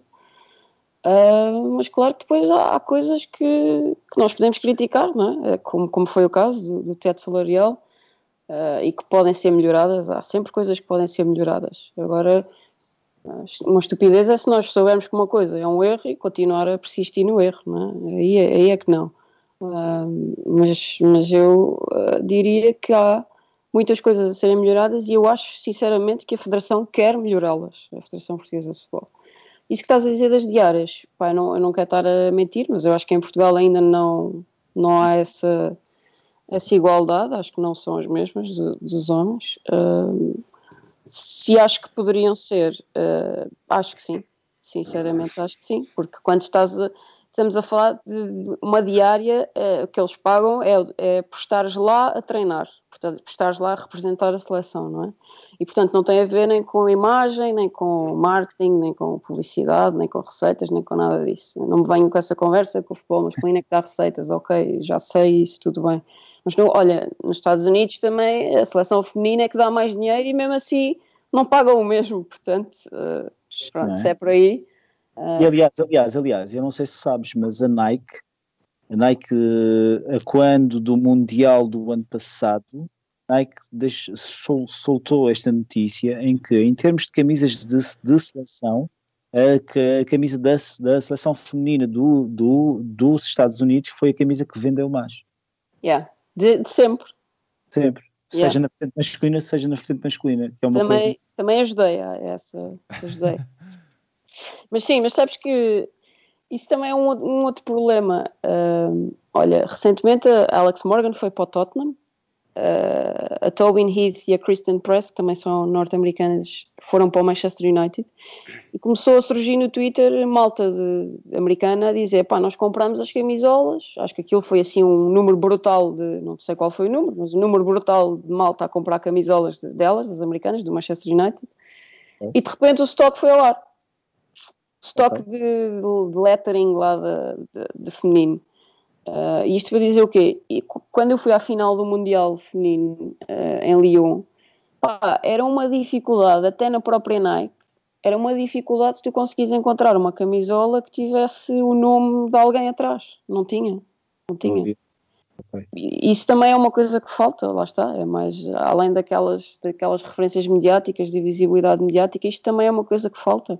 É o marketing pegar, pegar no futebol feminino e pegar nas jogadoras e pegar, e pegar nisto tudo para, para as miúdas verem e, e quererem ter igual e, e comprarem. E, e como disseste, eu acho que há aqui um grande, um grande mercado que ainda está por, por explorar, claramente. Mariana, deixa-me só voltar aqui eh, atrás, só para, só para te colocar esta questão. Tu também tentas eh, eh, intervir na consciência política das tuas atletas? Uh, política, política não, mas uh, social eu, sim. Sim, política nem Política não no sentido partidário, no sentido Sim, sim. de discutir, Ah, discutir ok, estas, estas tá bem. questões como os, os ordenados e os prémios Sim, iguais sim, para homens sim. e mulheres. ah, Sim, isso uma, claro que sim. uma maior igualdade, uma maior, sim, sim, em termos gerais, porque obviamente o futebol é o reflexo da, da sociedade e elas estão em idade de formação. Tu, obviamente, tipo, como treinadora, também tentas dar, não falas só, só de futebol e tentas Não, de todo, não falo só. colocar valores, ponto, lá está. Sim, sim. Sim. Perguntam-te, ah, repara, eh, eu vou só dar este enquadramento muito rápido. Eh, A minha, a minha avó, que está nos Açores, eh, uma das coisas que mais me emociona quando eu estou com ela é ela, ela escreve muito, manda-me cartas e pá, escreve pequenas histórias, coisas do género. E das coisas que mais me emociona quando eu estou com ela é ela dizer-me que tem tanta pena de, de não ter estudado, de não ter ido para a escola, que era o que ela mais queria, era aprender a, Epá, aprender coisas na escola. eh, porque o pai não deixou. Naquela altura, o pai dizia que ela tinha de ir para casa e tinha de ajudar em casa, ajudar a mãe e aquelas coisas, aprender a cozer, aprender a, a cozinhar, tudo isso. Pá, e é a minha avó, portanto, não foi assim há tanto tempo, não foi assim há tantas gerações que isto aconteceu. Eh, e isto para dizer que eu acho que as coisas vão num sentido de mudança, mas eh, ainda falta algum tempo. eh, Porque ainda há pouco tempo estávamos assim, como a minha avó estava, não é? E qual é a, recep- a receptividade das, das, das- atletas? Olha, há, há muitas que não têm ainda grande consciência sobre isso e não, não pensam muito sobre isso, dizem que não sabem, não sei o quê. Mas há outras que, que já têm essa consciência, que já discutem, que já fazem perguntas, que já, já realmente já querem saber sobre, sobre esse tipo de assuntos. Normalmente são, obviamente, aquelas que já são mais velhas, já têm 18 anos, por aí 19 anos, eh, que já têm mais essa consciência e, e falam mais sobre, pá, sobre os assuntos da vida em geral, não é, não é só sobre isso, sobre, sobre a faculdade, sobre, sobre os amigos, sobre os namorados, as namoradas, o que for, sobre esse tipo de assuntos. E nós falamos sobre, sobre tudo, porque eu acho que é isso que também é, é formar, é formar jovens. Não, estamos lá, obviamente, para formar jogadoras de futebol, mas também estamos para formar eh, mulheres, não é? Neste caso, não é só o conhecimento do jogo que interessa, ou não é só saber fazer uma vírgula, só, só saber resolver um dois para um, ou o que for, não é? Há, há outras coisas na vida que,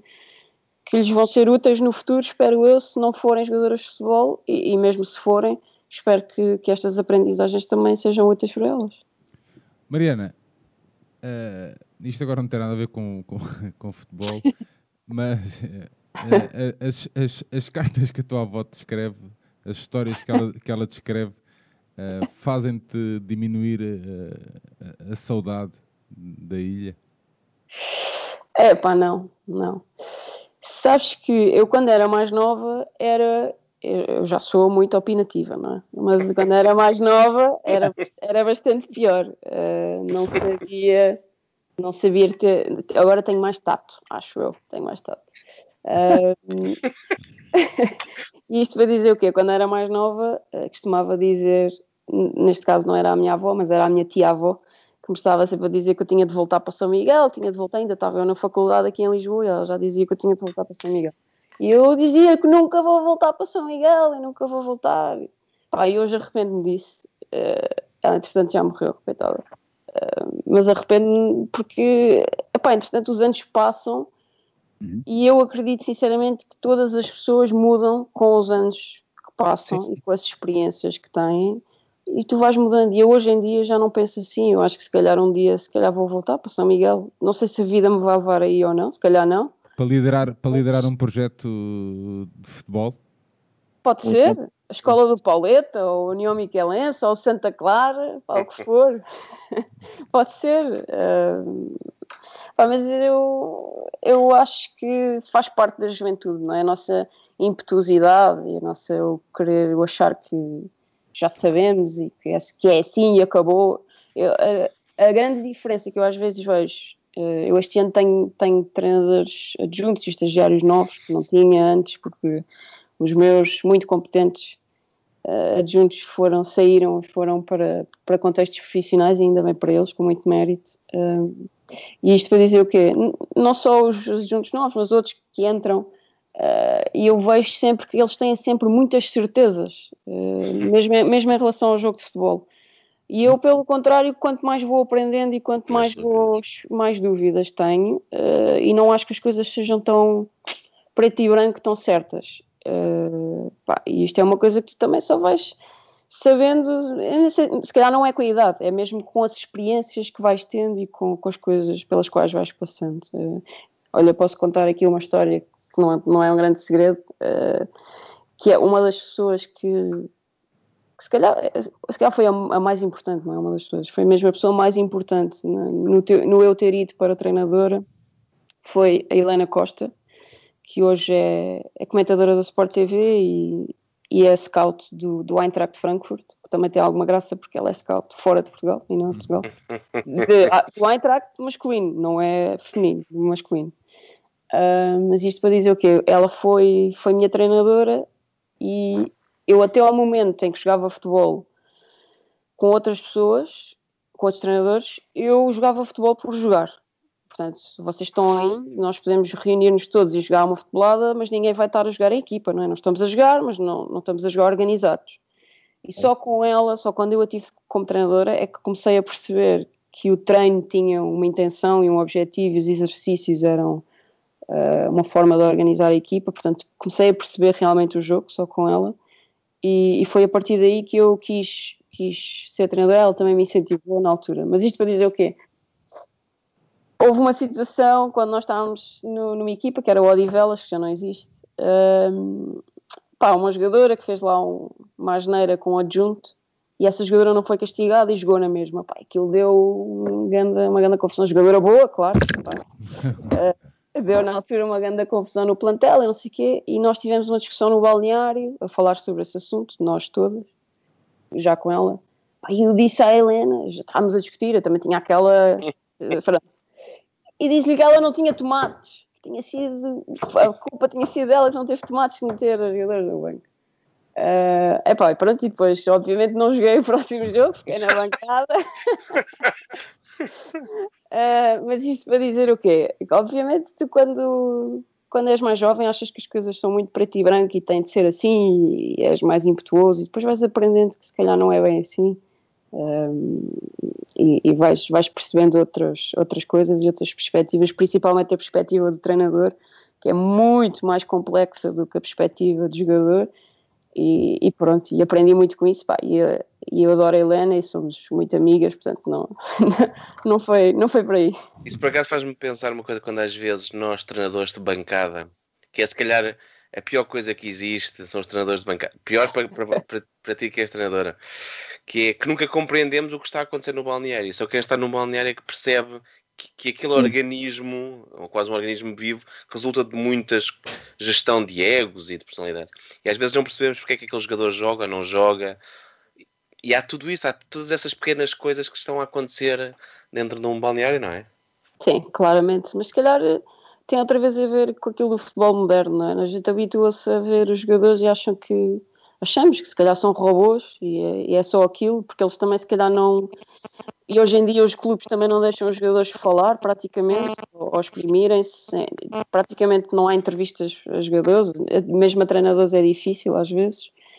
E depois nós começamos a achar que eles são, são só aquilo, são só executantes e esquecemos que não, são seres humanos pá, e realmente uma equipa é um organismo onde é, é, é uma cultura ali, não é? Acontecem muitas coisas dentro do balneário e há muitas pessoas envolvidas, mesmo o staff hoje em dia de equipas profissionais, estamos a falar para aí de, sei lá, 30 pessoas, é muita gente eh, em convivência diária e claro que às vezes acontecem coisas que nós não sabemos, não, não conhecemos e é natural que isso seja assim, pá. Então, e, e tu que és treinadora, como é que olhas para séries como essa do Tottenham ou, ou do City antes, uh, Sunderland também um pouco? Ou seja, no- nós gostamos muito de ver isto, nós adoramos descobrir essas coisas todas, mas um treinador aquilo é expor todo um balneário. Tu ace- aceitavas ter o teu balneário exposto? É pá, aceitava, claro. Então, mais visibilidade para o futebol feminino, bora. Se quiserem, venham lá. Está pronto, está a porta aberta. Não, tu quando, quando vês aquilo, uh, vês que notas que há, que há, muitas partes que são claramente editadas. Uh, e, são tria, e são teatralizadas, não? Também, também um bocado, eu acho que sim. Uh, no The City há mais conteúdo, se calhar um bocadinho mais de conteúdo tático e eles deixaram ali passar mais coisas. No Tottenham, tu notas claramente que o Mourinho às vezes está a falar e de repente, trau, há um corte um bocado drástico no que ele está a dizer Notas uh, e notas que aquilo houve ali algo que não foi, que não estava lá. Uh, acho que houve ali mais, mais cortes do que do que, o, do, que o, do que aquilo que ele disse, não é? Mas de qualquer modo acho que é ótimo haver esse, essa, essa perspectiva sobre, exatamente, sobre o balneário para, eh, para, para, os adeptos realmente sentirem o que é que é, o que é que é estar dentro de um balneário, o que é que é treinar todos os dias, o que é que é ser jogador e sofrer com lesões e as, e as expectativas que, que os miúdos que vêm da academia tinham e que, e que depois chegam lá acima e é difícil e, pá, e as iniciativas que eles têm junto da comunidade, ok, claro que aquilo depois também é um bocadinho uh, vamos aqui dar boa imagem do Tottenham e vamos dar boa imagem do City, do City claro, é? percebe-se, mas uh, Uh, mas é importante ter esse tipo de, de, abertura, eu acho que, acho que é ótimo para, para os adeptos perceberem como é que é o dia a dia de, de uma estrutura de, de, futebol. E é, e, e, é essa, essa tua opinião ou essa, essa necessidade de, de abertura, que eu creio que é, um, que é uma boa palavra, que, le, que leva a que o, eu creio que o Expresso tem, tem um segmento no banco com, com os mistas, ou não?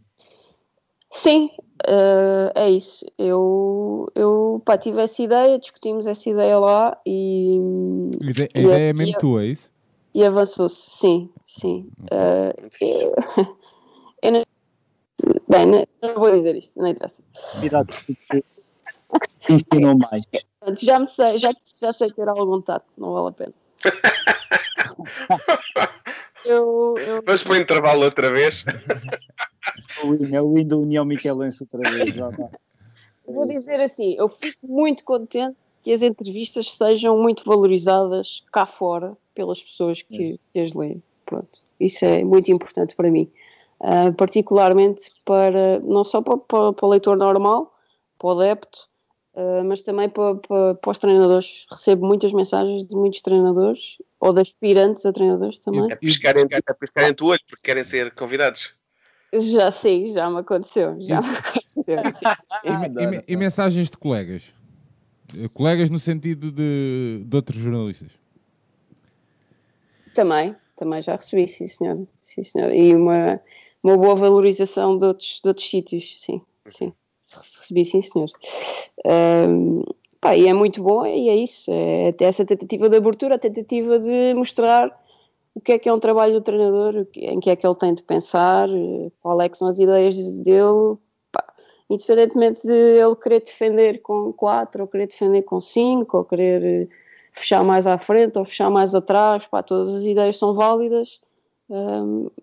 Eu quero, é, nessa perspectiva, eu quero é que eles expliquem qual é que é a ideia deles, pá, para nós todos aprendermos mais um bocadinho uh, e debatermos um bocadinho as coisas, e eu acho que essa abertura já vai existindo e, e tenho tido conversas com treinadores pá, fantásticas. Tem sido uma aprendizagem também para mim muito boa, que já, já conversei com treinadores uh, que, eu, que eu admiro muito, uh, treinadores que, que eu aprecio muito a forma de estar, a forma de pensar o jogo, a forma de treinar e, e, e gosto muito de, das equipas deles também. Qual é o treinador que já falaste. já, falaste, já, já disseste que hum, falaste com treinadores que admiras muito e tal e coisa. uh, mas se tivesses. Isto é um bocadinho ingrato, mas pronto. É um pouco ingrato também, não é? Porque... É, se tivesses que escolher uma, um, um, uma entrevista, uma conversa. uma conversa, qual é que escolherias? Porquê? É, isso é, isso é, muito, isso é muito complicado, uh, porque há, as conversas têm vertentes diferentes, há umas que são mais, mais sobre umas coisas, mais sobre o balneário, mais então, sobre a liderança. surpreendeu mais, assim já é diferente. um, Eu acho que o Miguel Cardoso foi a que me surpreendeu mais, porque eh, é uma pessoa uma pessoa muito, muito, muito metódica, não esperava que fosse e tão organizado, muito chegou lá assim com uma capa eh, de papéis com, com os quais tinha preparado a entrevista, portanto ele basicamente enca- encarou a entrevista como se fosse um jogo, vamos dizer assim. Eh, pronto, e, e achei aquilo eh, engraçado. Mas, E, pá, e tu como é que encaras a entrevista? Também, como um também, jogo? é, também é nessa perspectiva, também é nessa perspectiva. Mas, porque- mas cada, cada entrevista é um, jogo, é, um, é, um, é um jogo da tua vida? Sim, é, é, porque tens de estar preparado para. tu- Eu, eu sou um bocado obsessiva também, confesso. Hum, posso ir até mais atrás, isto nem, nem é só sobre futebol. Eu, quando estava na faculdade, eh, tirei Ciências da Comunicação na Nova, e nós tínhamos uma cadeira que era o ateliê de jornalismo, salvo erro, acho que era assim que chamava. Hum, com o professor António Granado, eh, que foi um excelente professor. Pai, nós tínhamos de fazer um perfil de, um- de uma pessoa que já tivesse estudado na Nova, podíamos escolher quem quiséssemos e tínhamos de fazer um perfil e pronto.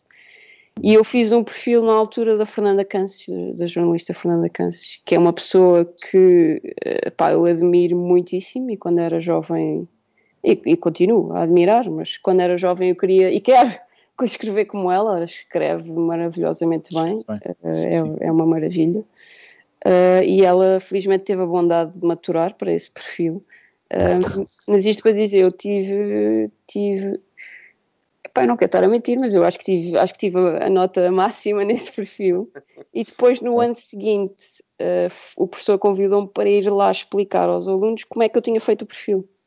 E então eu levei a capa com, que guardei com as coisas que tinha, que tinha feito sobre, sobre a Fernanda ou que tinha investigado. E aquilo era uma capa mesmo muito grande com muita, muita papelada, porque eu tenho esse lado obsessivo de eu vou falar com uma pessoa, entrevistá-la, eu quero saber tudo, ou tento, tento saber tudo. Eu tento falar com pessoas à volta da, da pessoa para, para perceber quem é aquela pessoa e para perceber se não está a enganar em alguma coisa que vá dizer se calhar 90% da informação depois até vai ser inútil ou não vai ser utilizada durante a entrevista, mas se eu não tiver aquela segurança, aquela, eu quero ter sempre aquela rede de saber aquilo eh, para estar mais confortável. Eh, pá, e isto também é um bocado na onda do jogo de futebol. Tu, Também treinas o adversário ao máximo, saber os pontos fortes, fracos, etc. É, não é bem, não, não- na formação nós não treinamos o adversário. O que nós Uhum. fazemos é treinar, treinar tudo, ou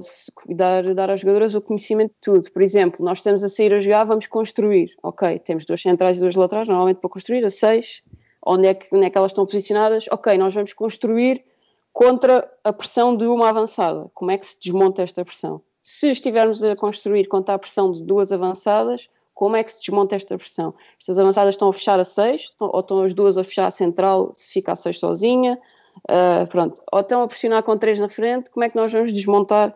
Percebes? Portanto, nós treinamos tudo no sentido que elas saibam tudo, tenham as soluções todas para os problemas do jogo e não necessariamente para um adversário específico, mas se depois o adversário, vamos assumir que é o, sei lá, que é o, não sei, que é o Estoril, o Estoril joga em 4-4-2, elas quando, quando chegam ao jogo e, e se lhes apresenta aquele, aquele problema das duas avançadas, já sabem resolvê-lo porque já o treinaram, porque já, já passaram por ele, já experienciaram. E quem diz isso diz todos os outros problemas do jogo, que são muitos, não é? Mas que nós tentamos que, que as jogadoras entendam quais são hum, para conseguir superá-los eh, mais facilmente, com, com, com ajuda, não só, não só individualmente, mas com a ajuda, obviamente, do coletivo também. Aliás, o, o Mourinho, que é um dos convidados daquela série do Netflix sobre treinadores, as regras de jogo, uma Sim. das coisas que ele explica é exatamente isso, que é eu tenho que preparar ao máximo os jogadores para os vários momentos possíveis, mas há sempre uma parte que eu não posso posso controlar. controlar em jogo. Portanto, é esperar que ele já tenha a inteligência de compreender cada momento do jogo. Não é? É isso, por, por isso é que o treino, principalmente na formação, não deve ser, opá, isto é a minha opinião, cada um tem a opinião que quiser, ah, não deve ser um treino excessivamente analítico ou excessivamente focado na repetição de ações técnicas. Tem de ser um treino que tenha formas jogadas, que tenha o jogo para, enquanto elas executam, ou eles executam ações técnicas, estejam a resolver problemas do jogo uh, e estejam a perceber o jogo. Portanto, as ações técnicas são apenas uma ferramenta para uh, resolver os problemas do jogo. Uh, é mais por aí. Isto é algo que, pá, que, que eu aprendi com a Helena Costa e que aprendi quando estagiei na, na escola do Benfica, do Estádio da Luz, que é um sítio fantástico de, de, de, aprendizagem para os treinadores, porque tem um professor, que é o professor António Fonte Santa, que é uma pessoa que não é muito conhecida, se calhar, em termos mediáticos, uh, mas que está ao nível, pá, se calhar, de, do mais alto treinador que tínhamos em Portugal. Se calhar nós falamos muito, por exemplo, do, do professor Vitor Frado, e, e com, com todo o mérito, ok? Uh, mas o professor Fonte Santa, é, para mim, está no mesmo nível de, de conhecimento e de, de, de tudo, da forma como ele cativa não só os jovens que, que lá estão, mas uh, os treinadores e os jovens treinadores, a forma como, como o jogo é ali ensinado é, é incrível, é, inc é incrível, é, e é uma base que, que serve de, de, muito para, para o futuro. E já agora, Maria, Uhum. Não, não, Sérgio, Sérgio, pergunta porque eu ia, ia desviar um pouco a conversa. Ah, não, eu, eu, queria, eu queria só voltar aqui ao, ao banco para perguntar para já quem é que vai estar no, quem é, o, quem é o próximo convidado do banco? Quem é que vai estar no, no, no banco? Epá, não sei. Ok. Para já ninguém. Para já ninguém, tem de ver. E quem é Sabes que. que às vezes levamos umas negas. te- Ai, tu estás a falar da pessoa. Também, né? Como eu compreendo. Oh. Ahm, Mourinho era, era um, um bom convidado? Olha, sabes que eu já entrevistei, uma, entrevistei não, que, entrevi, quer dizer, eu entrevistei, mas foi, aquilo foi, acho que 10 minutos, foi mesmo uma coisa a correr. E como é que, e como é que desmontas a pressão? A pressão de entrevistar? Sim, sim, sim. é Ou não- ou estavas na boa? Não, estava na boa, estava na boa. Podes ir ver a conversa, foi uma conversa engraçada, acho eu. Até perguntei se ele agora estava diferente, se não estava, se era, se era só estratega agora, se era só resultadista, que é o que, que as pessoas dizem agora sobre ele, não é? Sim, sim, sim. Durante muito tempo Mas era uma das tuas eu- referências, não era? Era. Não, Eu, eu acho, Fala tipo qualquer eu acho que o Mourinho, era isso que eu ia dizer, assim, eu acho que o Mourinho foi a referência de todos os treinadores portugueses, especialmente os jovens, não é? Que, Da altura, sim, sim. daquela altura viram o sucesso que ele teve e a forma como as coisas mudaram, porque pá, eu ainda sou, eu sou jogador, não sou assim tão velha, também não sou assim tão nova, ainda sou do tempo em que se subia e descia bancadas para treinar. Treinar futebol era correr e era andar ali. Ah, e o Mourinho vem um bocado, vem um bocado de desmistificar isto, vem jogar futebol, vem treinar futebol, aliás, a, jogar, a, a jogar, a treinar futebol, não é? Utilizando aquela frase que, que ah, não sei se era do professor Vitor Frato, que é o pianista também para para, para, treinar piano, senta-se ao piano e, e toca piano, não anda a correr à volta do piano. não é? E pronto, é, é- é exatamente isso. Portanto, o, o Mourinho foi importante nessa altura porque teve ali uma grande ruptura com, com aquilo que era feito anteriormente no treino e, e no jogo. Ahm, depois foi, foi, foi, eu acho que foi mudando um bocado a forma como, como aborda o jogo e hoje em dia é, é diferente. Ah, e faz parte de- da evolução do futebol também. Há muitos treinadores novos que, entretanto, apareceram com conhecimento e, e com mérito foram chegando lá acima também. Não é? Isto não é só coisa de um treinador. Um, um treinador para ficar muito tempo no topo é, é complicado, não é? Tem, Tipo, ainda para mais quando, sempre a aprender. Ainda para mais quando as evoluções estão a, estão a ocorrer de forma tão rápida e toda a gente tem acesso ao vídeo. Tivemos Claro, o Diogo isso. La- La- Laranjeira no último episódio, Exatamente. que nos esteve a explicar muito bem isso e é verdade. Ahm, tu, tu ainda há pouco pediste-me cinco referências do, do futebol do futebol Vais feminino. dizer mais agora? Não, se podia dizer, mas, mas, mas eu ia pedir a ti cinco treinadoras. Porque eu creio que ninguém, ninguém consegue dizer o nome de cinco treinadoras. Não. Consegues, Tibério? não. não. Olha, vou começar pelas portuguesas. A primeira é a Helena Costa, claro, que é, sim, que é a minha referência, obviamente. Uh, Depois vou, vou, vou dizer a Susana Cova, que, tá- que é treinadora agora da, da equipa A do Sporting, que antes era selecionadora sub-19, eh, e que é uma pessoa que também é muito metódica no seu trabalho e que pá, é, é muito profissional e, e que tem tentado eh, ao máximo eh, fazer com que, com que as coisas, eh, com que o Sporting chegue, chegue às vitórias na, na sua equipa sénior. Depois, uma pessoa que também é conhecida por, porque, pá, não só pela competência dela, obviamente, mas porque eh, também espalhou a palavra sobre a periodização tática, que é a Marisa Gomes, que, que era, foi aluna do professor Vitor Frade e que também é uma excelente treinadora, que, que está na é adjunta da seleção A feminina. Um, e isto para não estar a dizer só portuguesas, posso dizer-te uma que eu aprecio muito, que é a selecionadora holandesa, que é a Sarina Weigman, que eu tive a oportunidade de entrevistar no, no Algarve e que pá, gostei muitíssimo dela. A, sele- a seleção holandesa é campeã europeia de, de futebol uh, feminino. Ela agora foi contratada para, para ir para a seleção inglesa. Uh, não, não vai ainda, vai só depois dos Jogos Olímpicos, mas, mas foi contratada.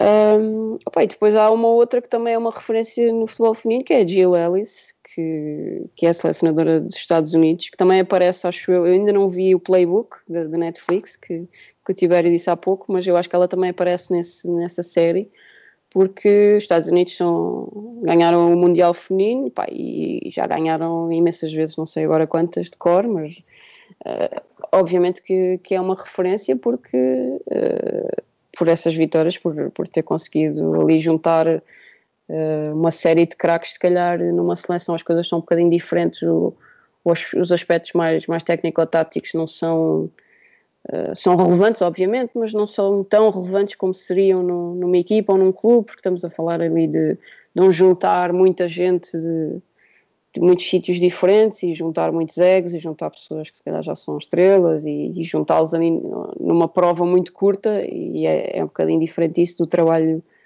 eh, diário num clube. Um, A, a mas pia, a pia não é uma referência? a Pia também, exato, disseste muito bem, epá, fogo, ele sabe. A Pia também. E a, Pi- a Pia principalmente porque agora, agora é selecionadora do Brasil, antes era da, da Suécia, porque ela também é uma pessoa muito, muito vocal, muito opinativa. É, ora, falando em focal, ora, nem, de- nem de propósito, olha aqui. Ora, ora, ora, ora ouve lá, ora, olha aqui. was during a staff meeting, and each one of us could pick a song. And Miguel, he picked Two Vans, Two Vans. And something happened in that room. Uh, everybody knew the song except for me and my Swedish assistant coach. And she can't sing. So when she started to sing like, ah, I knew this is a song for us.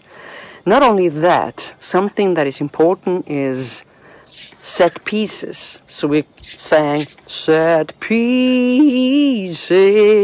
and this became a song I really like. Na bruma leve das paixões quem vem de dentro Vens chincando pra brincar, não me cantar No teu cavalo. É um vídeo da, da Pia a cantar uma música brasileira, está incrível. Foi agora nesta última concentração, né, no- aproveitaram este tempo de, também de paragem, de, de- de pandemia, para hum, organizar um, um estágio, acho que foi de uma semana, eh, e a Pia viralizou na internet com, esta, com este vídeo a cantar uma música brasileira, que acabaram, a- acabaram por adotar a, a música. Isso é uma forma de desmontar ali as jogadoras e a, e a forma como, como se aborda uma concentração, um torneio ou o que for. Isso é. Lá está, se calhar não é, não é tanto aqueles aspectos técnico-táticos, mas eh, é super importante. Quando estás num grupo assim, tens, tens de conseguir meter o grupo do teu lado. É importantíssimo. Mas já agora, não mas consegues agora nada. de- destes nomes todos que disseste, tirando a Uhum. Helena Costa, que tentou, tipo, em 2014, ou teve uma breve experiência de duas semanas no, no Clermont Foot, Uhum. um, porque é que a gente não tem nenhum nome, ou melhor, porque é que a gente não tem nenhuma mulher à frente de, um- de uma equipa masculina? Eu creio que já, já falamos disto antes, mas, mas quero fazer esta pergunta. Ah, sim, porque se já é difícil ter mulheres eh, no futebol feminino, quanto mais no futebol masculino, não é?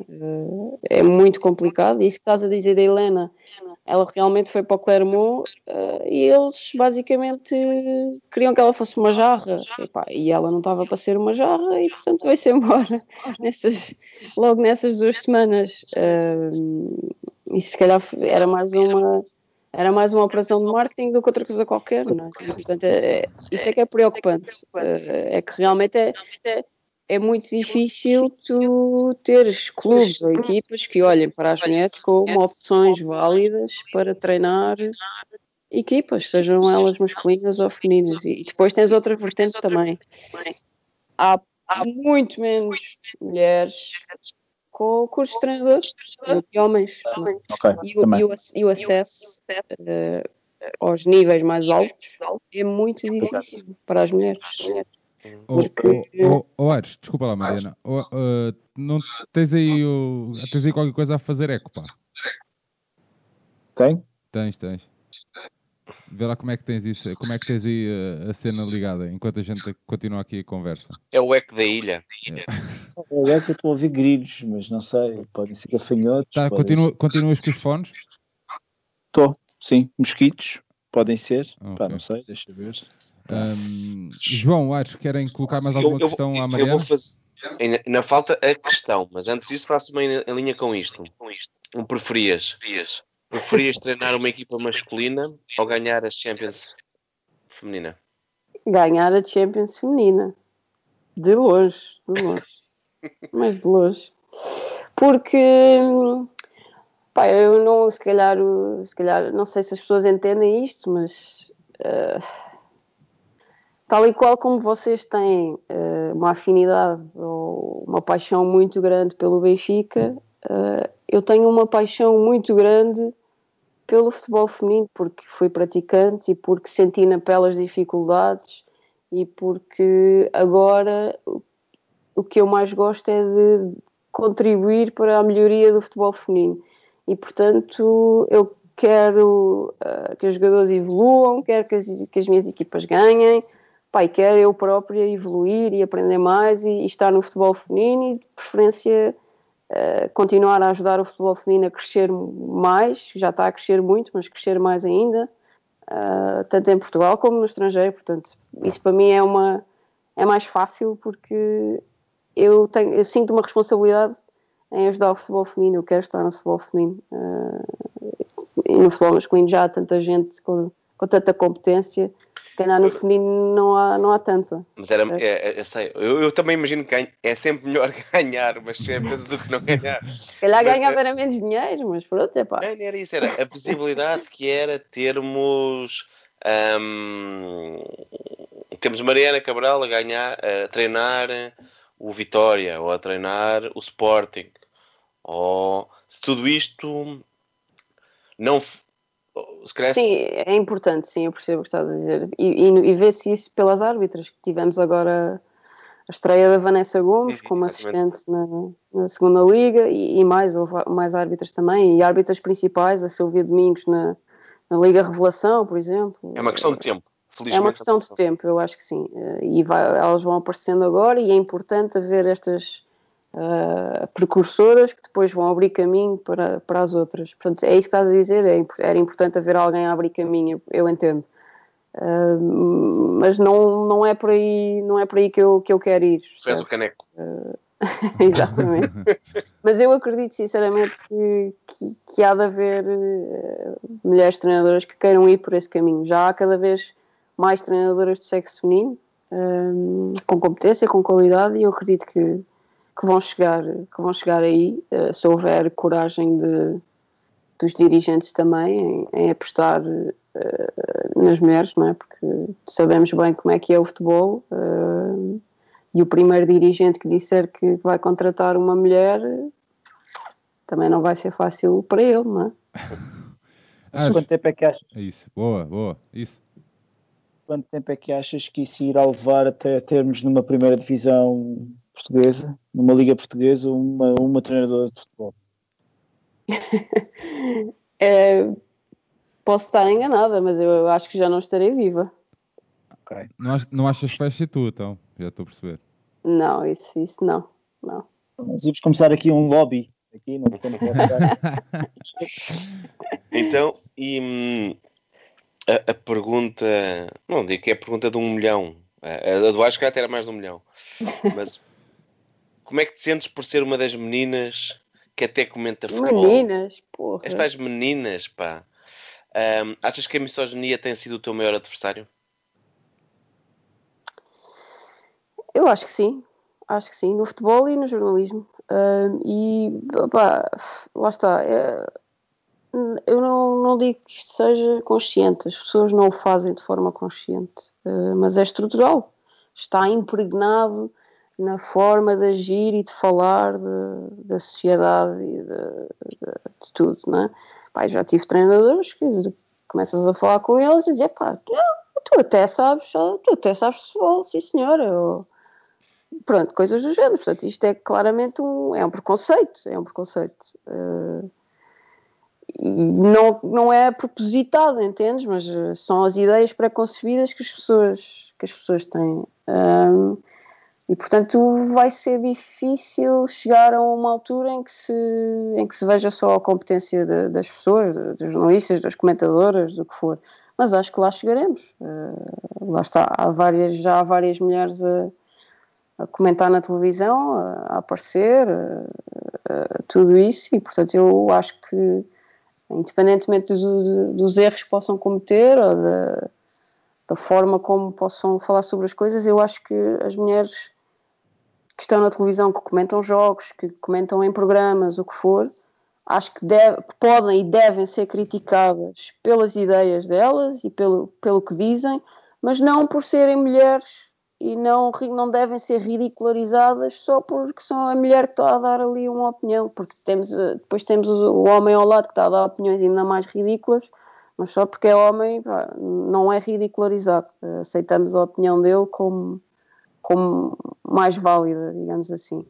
Eh, eu acho que um dia acho que um dia vamos chegar a esse, a esse ponto, não sei se, se em breve, acho que ainda vai demorar um- uns bons anos, uma geração se calhar, Uh, mas acho que, acho que lá chegaremos. Acho que já há pessoas nas televisões, nos jornais, nos clubes, uh, em vários sítios que, que já olham para as pessoas e para a competência das pessoas, para aquilo que elas dizem, para as ideias delas, para o que trabalham e não necessariamente para, para serem mulheres ou serem homens ou para se têm tatuagens ou se não têm tatuagens ou se falam de uma maneira ou se falam de outra ou se vão de fato ou se vão de t-shirt acho que isso já já começa a passar um bocado essa, esse preconceito ou esses vários, esses vários preconceitos.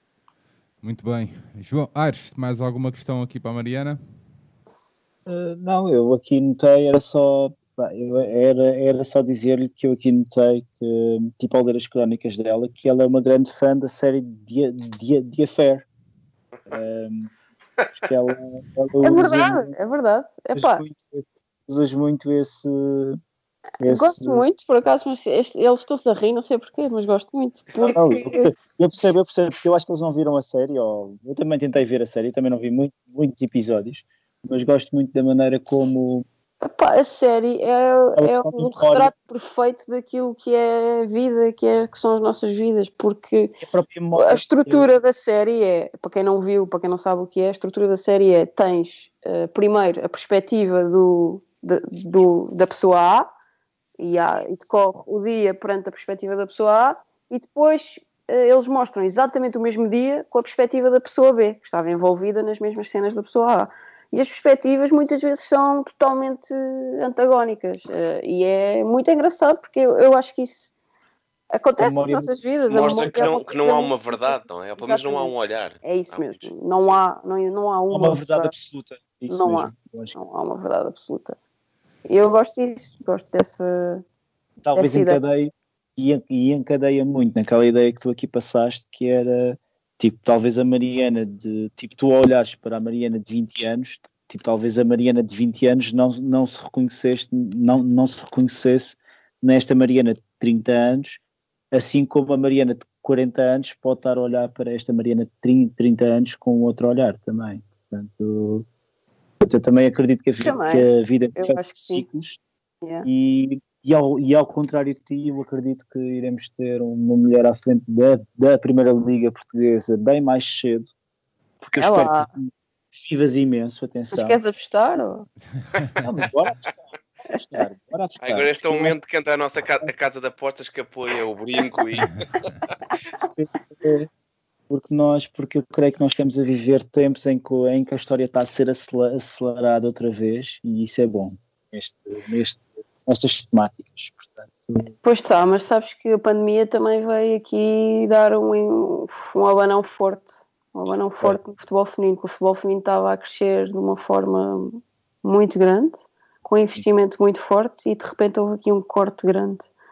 Ah, porque obviamente os clubes, como, como vocês falaram também no início, ah, ressentem-se, não é? E não têm adeptos nos estádios e porque os adeptos são todos uns labregos e não se sabem comportar, por isso não podem ir aos estádios.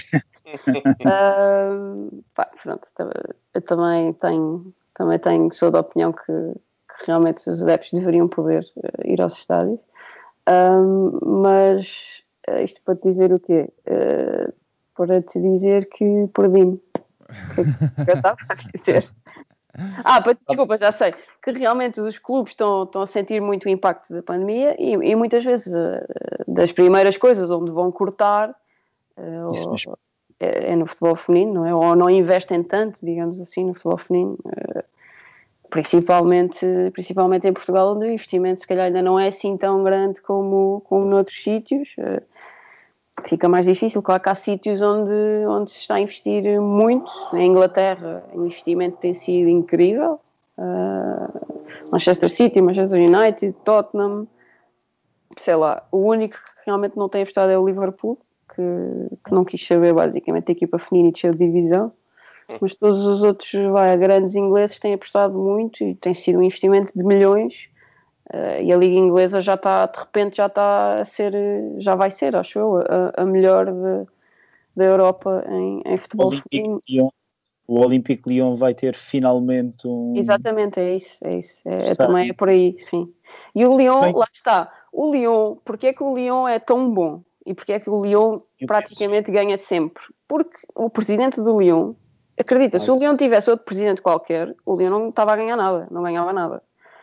O Lyon ganha porque tem um presidente, que é o Jean-Michel Aulas, que trata o futebol feminino tal e qual como trata o futebol masculino. Ponto final. E ele diz isto, e elas dizem isto, e toda a gente sabe isto em França, e se lês o L'Equipe, lês isto em, todo o lado, que ele- elas treinam nos mesmos sítios, têm as mesmas mordomias, os jatos privados, os, não sei quê, os charters para ir para, para os jogos, tudo isso. Ah, e têm as mesmas condições de trabalho, e, portanto, e, e, obviamente eles conseguem reunir aí as melhores jogadoras porque toda a gente quer ir para o Lyon porque sabe que é o melhor sítio para, para estar. Ah, e portanto, eu, eu até diria que se calhar um- uma equipa, um clube ah, grande que queira ser campeão europeu ou queira dominar o futebol feminino, se calhar não é assim tão complicado, se calhar não é assim tão difícil. Basta pegar ah, numa ideia e numa, numa coisa com cabeça, tronco e membros e a- investir e apostar, ter uma estrutura a sério, dar condições de treino, dar condições de trabalho e as coisas rapidamente melhoram. Ah, e isso viu-se em Portugal a diferença que fez a entrada de, de Sporting, a entrada de Benfica, a entrada de Braga, que são clubes totalmente profissionais. A diferença que isso fez para a vida das, das jogadoras que são profissionais agora, não têm de estar a trabalhar durante o dia e treinar às 8 da noite, é? que faz toda a diferença, Ah, e podem só focar-se em ser jogadoras e depois as outras equipas que são se calhar eh, que não são tão fortes, mas que vão tentando acompanhar as tendências, que vão tentando investir, o Fofó, o Famalicão, o Albergaria, sei lá, o Boa Vista, este tipo de equipas que depois pá, não são profissionais, se calhar, a 100%, mas vão tentando dar mais condições para, para as jogadoras serem semi-profissionais, pelo menos. E isto para dizer que se nós investirmos e, e dermos condições, basta isto, as melhorias são logo evidentes, logo evidentes. Eh, É preciso é que haja que haja vontade de- das pessoas em, em fazer isto e em dar estas condições e em investir e em, e em querer e em gostar. E às vezes é, é só isso, é gostar e apoiar. Gostar e apoiar para, para elas terem as mesmas condições de, de, uh, de X ou de Y, se calhar, calhar muitos dos presidentes de- de- dos vários clubes de Portugal não, não conhecem Também. a maioria da- das equipas e das jogadoras e Talvez. isso. E talvez, e talvez também é preciso deixar que. Pá, eu li, eu apanhei isto há uns anos, há, há dois ou três anos atrás. Tipo, existe um clube que é o Clube Albergaria, Sim, eh, tipo, cujo dirigente, ou houve um dirigente que foi condenado por, eh, por estar ehm, por ter, eh, por ter mandado uma treinadora tipo ir para a cozinha. Não, foi seja, uma árbitra, foi uma árbitra. Uma árbitra, uma árbitra, isso mesmo. Portanto, isso, portanto, quando, é, tipo, quando as próprias estruturas dentro do futebol feminino hum, estão-se a Pois, torpear, exatamente. Mas estás a ver, isso lá está, sexismo, porque se fosse um homem, ele tinha dito só és um incompetente ou és um não sei quê, filho disto e daquilo. Sim, Eh, sim. como é uma mulher, não, vai para a cozinha ou vai cozer meias ou vai não sei o quê. Pronto, Sim. ok. já agora, É estrutural, lá está. Sim. já agora só para acabar, eh, Mariana, até porque o Sérgio tipo, tem mais coisas tipo, a fazer do que andar aqui a aturar.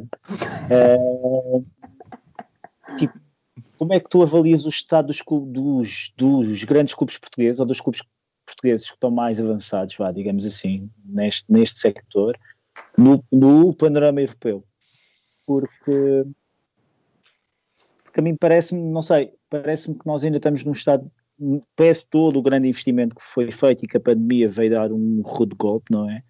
Mas parece mesmo assim, nesse, pré, nesse estádio pré- pré-pandemia, ainda estávamos numa fase muito incipiente, ou não?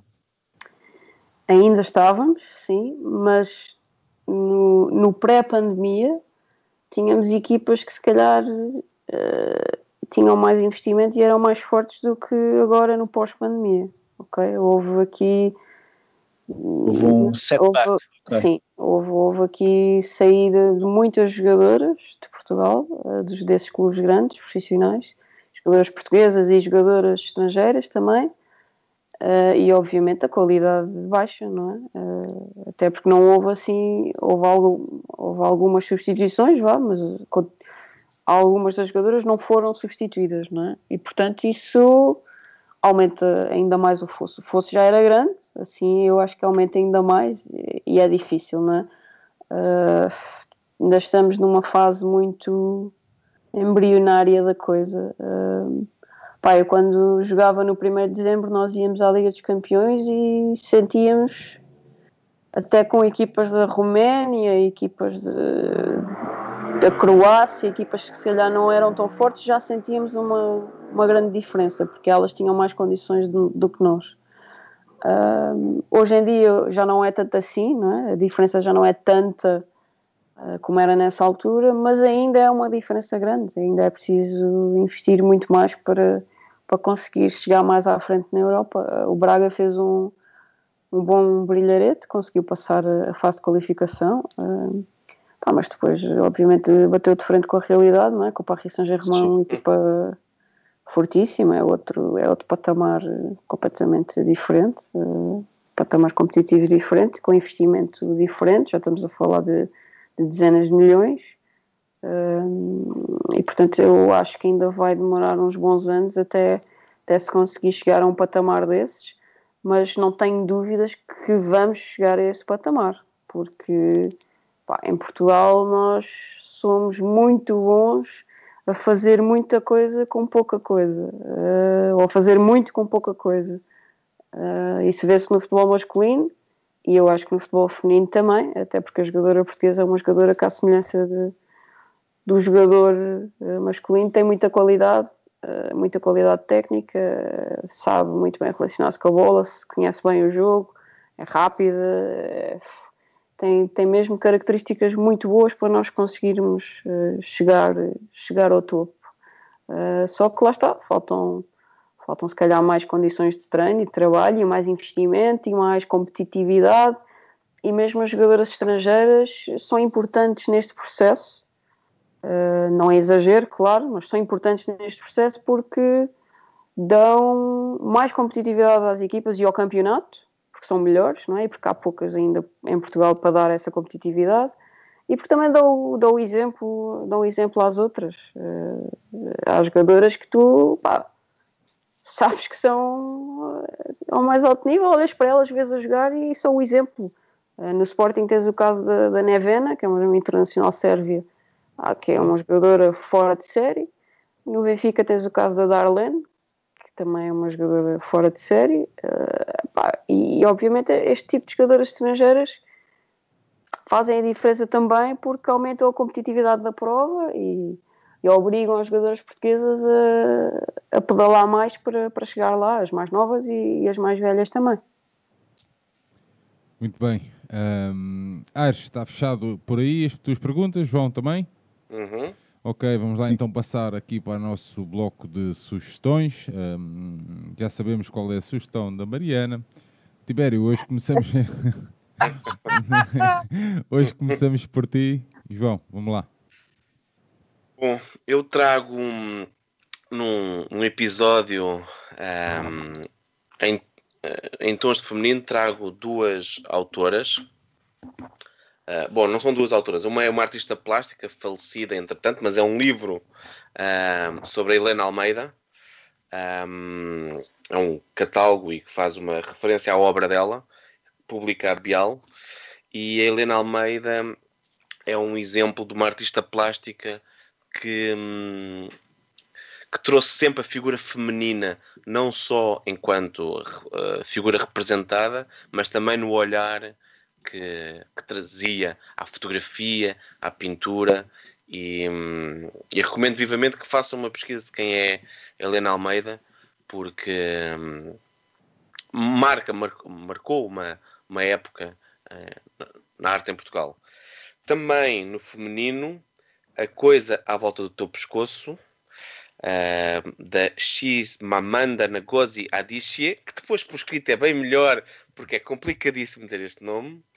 Ahm, são uma série de, de contos, 12 histórias, em que os protagonistas são sempre mulheres, ah, diferentes idades, diferentes mundos. Ahm, é uma viagem à, à África, é uma viagem ao olhar feminino e hum, desta autora nigeriana e é todas as histórias com uma leitura muito fácil e, e são pequenas viagens, é incrível. Publicado um Quixote. Muito bem. Aires, meu amigo. Uhum. Estás aí? Ah, portanto, sim, estou, estou. Estou aqui a ouvir com falhas. Eu ia ligar a câmara, mas não vou ligar. Ah, ia, ia ligar a câmara por uma questão muito especial, e se me permitem, uma, uma coisa muito pessoal. Ahm, eu, quando tinha seis anos, seis, sete anos, ahm, opa, foi um verão em que eu acho que apanhei varicela ou algo assim do género. Então fiquei em casa a ler uma enciclopédia ge- ge- geográfica da Reader's Digest. Eu tenho aqui na minha mão, por acaso, e decorei esta enciclopédia de, de fio para fio. Por isso é que eu sei que o Monte Everest tem 8.848 metros. Mas, ahm, mas a razão que eu trago, que eu trago isto aqui, porque, porque a enciclopédia ficou muito maltratada, não é? Tipo, era um puto, de, um puto a deitar ranho em cima disto, tipo com 6, 7, 7 anos. Uh, mas a minha mãe, há uns anos atrás, ela, ela resolveu-me dar uma grande prenda que foi recuperar isto. E também em, em memória, não, em honra à minha mãe, que já me veio aqui dizer para eu fazer pouco, pouco barulho. Uh, portanto, estou aqui para Coisas que fique não mudam. lavrado em ata, portanto, estou aqui a aconselhar este livro, que é um livro de 88, atenção. Portanto, nós ainda temos aqui a República Democrática Alemã, no qual nós fizemos um grande episódio com, com, com o Joel Amorim, há uns, há uns episódios atrás. E eu, eu ia agora perguntar à Mariana do- de onde é que ela era na- nos, nos Açores. Eu já percebi que é São Miguel, mas qual era o conselho? Só para ver se eu encontro. Pá, Pique da Pedra. Ah, Pico da Pedra, Não, isso parece fácil. uma freguesia. Mas isso é um É uma conselho. freguesia, sim. Conselho de Ribeira Grande. Ribeira Ribeira Grande. Então Pique lá. da Pedra, que tem um grande clube chamado Vitória do Pico da Pedra, que é filial do Vitória de Setúbal. Boa, boa, boa. É E tu estás a encher, estás chouriço, porque eu estou aqui à procura mesmo. Que é uma freguesia portuguesa, Ribeira Grande. Exatamente. Os livros são mais chouriço, é verdade. Sim, sim. São Miguel é uma bela ilha, que tem o grande Pauleta, Uh, tem o grande Onde- Clemente. Se come os melhores, melhores bifes de sempre. Ribeira Grande, Açores. Ribeira Grande. Localizada na costa norte da ilha de São Miguel, numa pequena enseada que lhe forma o porto. A vila da, da Ribeira Grande dista 40 km para o oeste da vila de, de Nordeste e 18 km para nordeste de Ponta Delgada, a sua sede de distrito. A povoação de Ribeira Grande tem, tem uma das, das primeiras, eh, foi uma das primeiras de toda a ilha, tendo, tendo sido elevada à vila por Dom Manuel I em 1507, que instituiu igualmente o seu município. Eu aqui poderia estar aqui a descrever as, Deixa-me só eh, dizer-te que isso pronto, já é um bocadinho antigo, agora Ribeira Grande já é cidade. Ah, Hã? já é cidade. Já é cidade agora. É verdade. Ótimo, ótimo. Mas falava aqui que era um conselho com quase 30 mil pessoas e uma vila com quase 4 mil pessoas. Pronto, basicamente. Ok. Ahm, eu, ah, e a minha segunda su- su- sugestão, tipo depois deste momento bem geek, ah, e abrindo aqui um pouco a porta para, tipo, para um dos próximos EP episódios, porque é um tema que nós iremos ab- abordar. Portanto, é um pequeno livro que eu aqui comprei na Feira do Livro, em, em Lisboa, na recente Feira do Livro, eh, que se chama Direito de Fuga, que é um livro es- escrito pelo, por, um, por um sociólogo italiano que se chama Sandro Mesandra. Ahm, a fuga sempre foi, foi mal encarada na, na cultura oci- oci- oci- ocidental, Uh, mas também, se formos a ver ou se formos a ler a Odisseia, também, por outro lado, sempre foi considerada uh, como, como algo, como um motivo de, de, de curiosidade, uh, pelo que eu aconselho também este livro, porque dá-nos uma, um- uma perspectiva desse, desse direito de fuga, no qual se enquadra um tema muito importante, que é o tema das migrações. Sérgio. Muito bem. Ah, então a minha sugestão desta semana, já tinha partilhado também no Twitter, é realmente um documentário a sério que a Netflix produziu sobre Gims, um ícone do rap francês, nascido no Congo, que vive em Marrakech.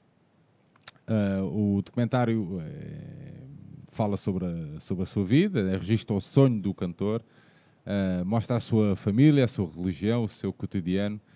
Uh, sempre com aquele ar uh, meio cinematográfico que, que tem que ser, não é? Num documentário também, Uh, mas uh, principalmente fala das dificuldades uh, deste imigrante que teve que dormir muito tempo na rua, em França, em Paris, às portas de Paris, uh, e que termina com, com um grande concerto no, no Estado de França.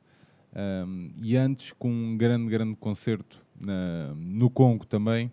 É uma história incrível de vida, de superação também. Um, e eu acredito veemente que todos os sonhos são possíveis eh, e que um gajo lutando eh, consegue lá chegar. Portanto, e para cumprir também aqui a cota da, Nef- da Netflix esta semana. eh, não, porque era, vinha ao encontro daquela conversa que tínhamos estado a ter sobre o, sobre o documentário do Anelka e tal. A Netflix tem grandes produções, tem grandes produções, eh, mas também há outras que servem para cumprir calendário. Este não é o caso, um, um- músico que é, o, que é mais tocado nas rádios em França, tem mais de 5 milhões de, de álbuns vendidos. Eh, o, o Gims, que nasceu em Kinshasa, na capital e a maior cidade da República Democrática do Congo. Uh, portanto, é uma história de vida incrível e acredito que, que, que possa inspirar muitos, uh, muitos jovens eh, com aspirações a serem músicos uh, no futuro. É uma, uma grande, grande produção da Netflix. Mariana, tu queres sugerir alguma coisa, além do teu espaço, né? além da série, a, a Fer também? Além da tribuna, é isso que estás a dizer? Sim, exatamente. Olha, eu sugeria, pode ser, tenho aqui isto à mão. Quer dizer, tenho aqui para aí um monte de 10 livros à mão, mas pronto. eh, É como não- ares, são sempre os mesmos. Ficaram para isso. que vieram da, da Feira do Livro, mas este, este eu já li, mas está aqui à mão. Que sugiro que é, que é o da Dulce Maria Cardoso, que é o Ah. Eliette, Eliette. que é um livro fantástico. uh, que é a história de uma mulher que, que está casada, mas depois a vida não lhe corre exatamente como ela, como ela quer e, e é um livro muito bom. A, a forma como a Dulce escreve é fantástica também, gosto muito e só não gosto que ela ainda não tenha escrito o Iliette 2, que está, está Por a prometido. cota Tita da China também dois. Oi. Estrela de cheque. Muito bem, fica aqui então a sugestão da Mariana. Vamos passar então para as nossas considerações finais. Ah, Mariana, tenho aqui uma citação de uma comparsa tua, Conterrânea. cont- uma conterrânea. Eu posso dizer comparsa, porra, não pode- uma conterrânea tua que eu partilhei também esta semana. Os meus heróis na vida real são os que desafiam a lei em nome de um ideal. Ah, e antes dos meus amigos ah, passarem para as considerações deles, ah, espero que continues aí do lado certo, sempre com essa, com essa rebeldia estampada aí no rosto e sempre pronta para a batalha. Ah, eu fico mesmo satisfeito, mesmo, a sério. Eu, part- eu disse isto, fico mesmo satisfeito Yeah. que, que não, é que não é que tenhas aceito, porque isso eu sabia que, que ias aceitar, mas que tenhas estado aqui a partilhar esta, estas duas horinhas connosco e eu que te sigo há muito tempo fico mesmo, mesmo muito feliz por estar aqui a fazer algo, a produzir algo em que tu possas participar. Ahm, na esperança que um dia, quem sabe, sejas a primeira ah, treinadora ah, na primeira liga, ou quem sabe, ou quem sabe, Vai acontecer. Vai acontecer para eu ganhar acontecer. uma aposta. ou, que- ou quem sabe até no meu clube do coração. Mariana, um beijinho e muito obrigado, minha querida. Não, muito obrigada eu, foi um prazer enorme estar aqui convosco e, gostei imenso e, e gosto imenso de vos ouvir eh, e acho que, como disseste, estão do lado certo da luta e acho que há cada vez mais pessoas do lado certo da luta e nós temos sempre de, de lutar por aquilo que achamos que é, que é o correto e é, e é, e é aquilo em que acreditamos. Eh, no dia em que nós não lutarmos e em que nos acomodarmos, é, é um dia muito, muito triste, muito negro. E, e pronto, e faz parte de mim ser assim, e faz- acho que faz parte de vocês também. E, e pronto, e temos é de, particularmente no futebol, temos é de ter aqui um espírito de, pá, um espírito crítico, mas um espírito de, de partilha e de, de entreajuda e de, em vez de estarmos sempre à pancada e de andarmos sempre a procurar no Facebook se tem uma foto de 1933 que tinha o símbolo de uma equipa e que não sei quê e que é pá, acho que já que já chega desse tipo de, de guerras Eh, acho que já há muita malta que, que já consegue pensar de outra forma tem o seu clube, tem as suas paixões tem tem, tem o que for, mas consegue conversar com os outros, consegue partilhar outras opiniões, consegue ter pá, minimamente empatia pelos outros. Acho que isto é o mais importante, é ter, ter empatia pelos outros. Eu consigo pôr-me no lugar do outro e pensar, ok, o que é que o outro sentiria ah, no meu lugar. Pronto, acho que isto é, é o mais importante. Sejam amigos. Muito bem. João Tibério, meu amigo, vamos lá. Pá, não fica fácil fazer hum, dizer um- algo no fim depois de ouvir estas palavras da, da Mariana, mas, mas se calhar do, pego nelas para pensar numa coisa que é a história de que, o que é que é isto, estar do lado certo da luta e tudo mais. E, hum, e, às vezes é mais fácil quando pensamos porque é que os homens, uh, os, os desportistas, por exemplo, ou artistas, tomam menos posições porque têm mais a perder, talvez seja isto ou uma coisa assim do género. E quando nós fazemos o brinco, ah, nós temos muito mais a ganhar do que a perder. Ah, isto não é o trabalho de nenhum de nós.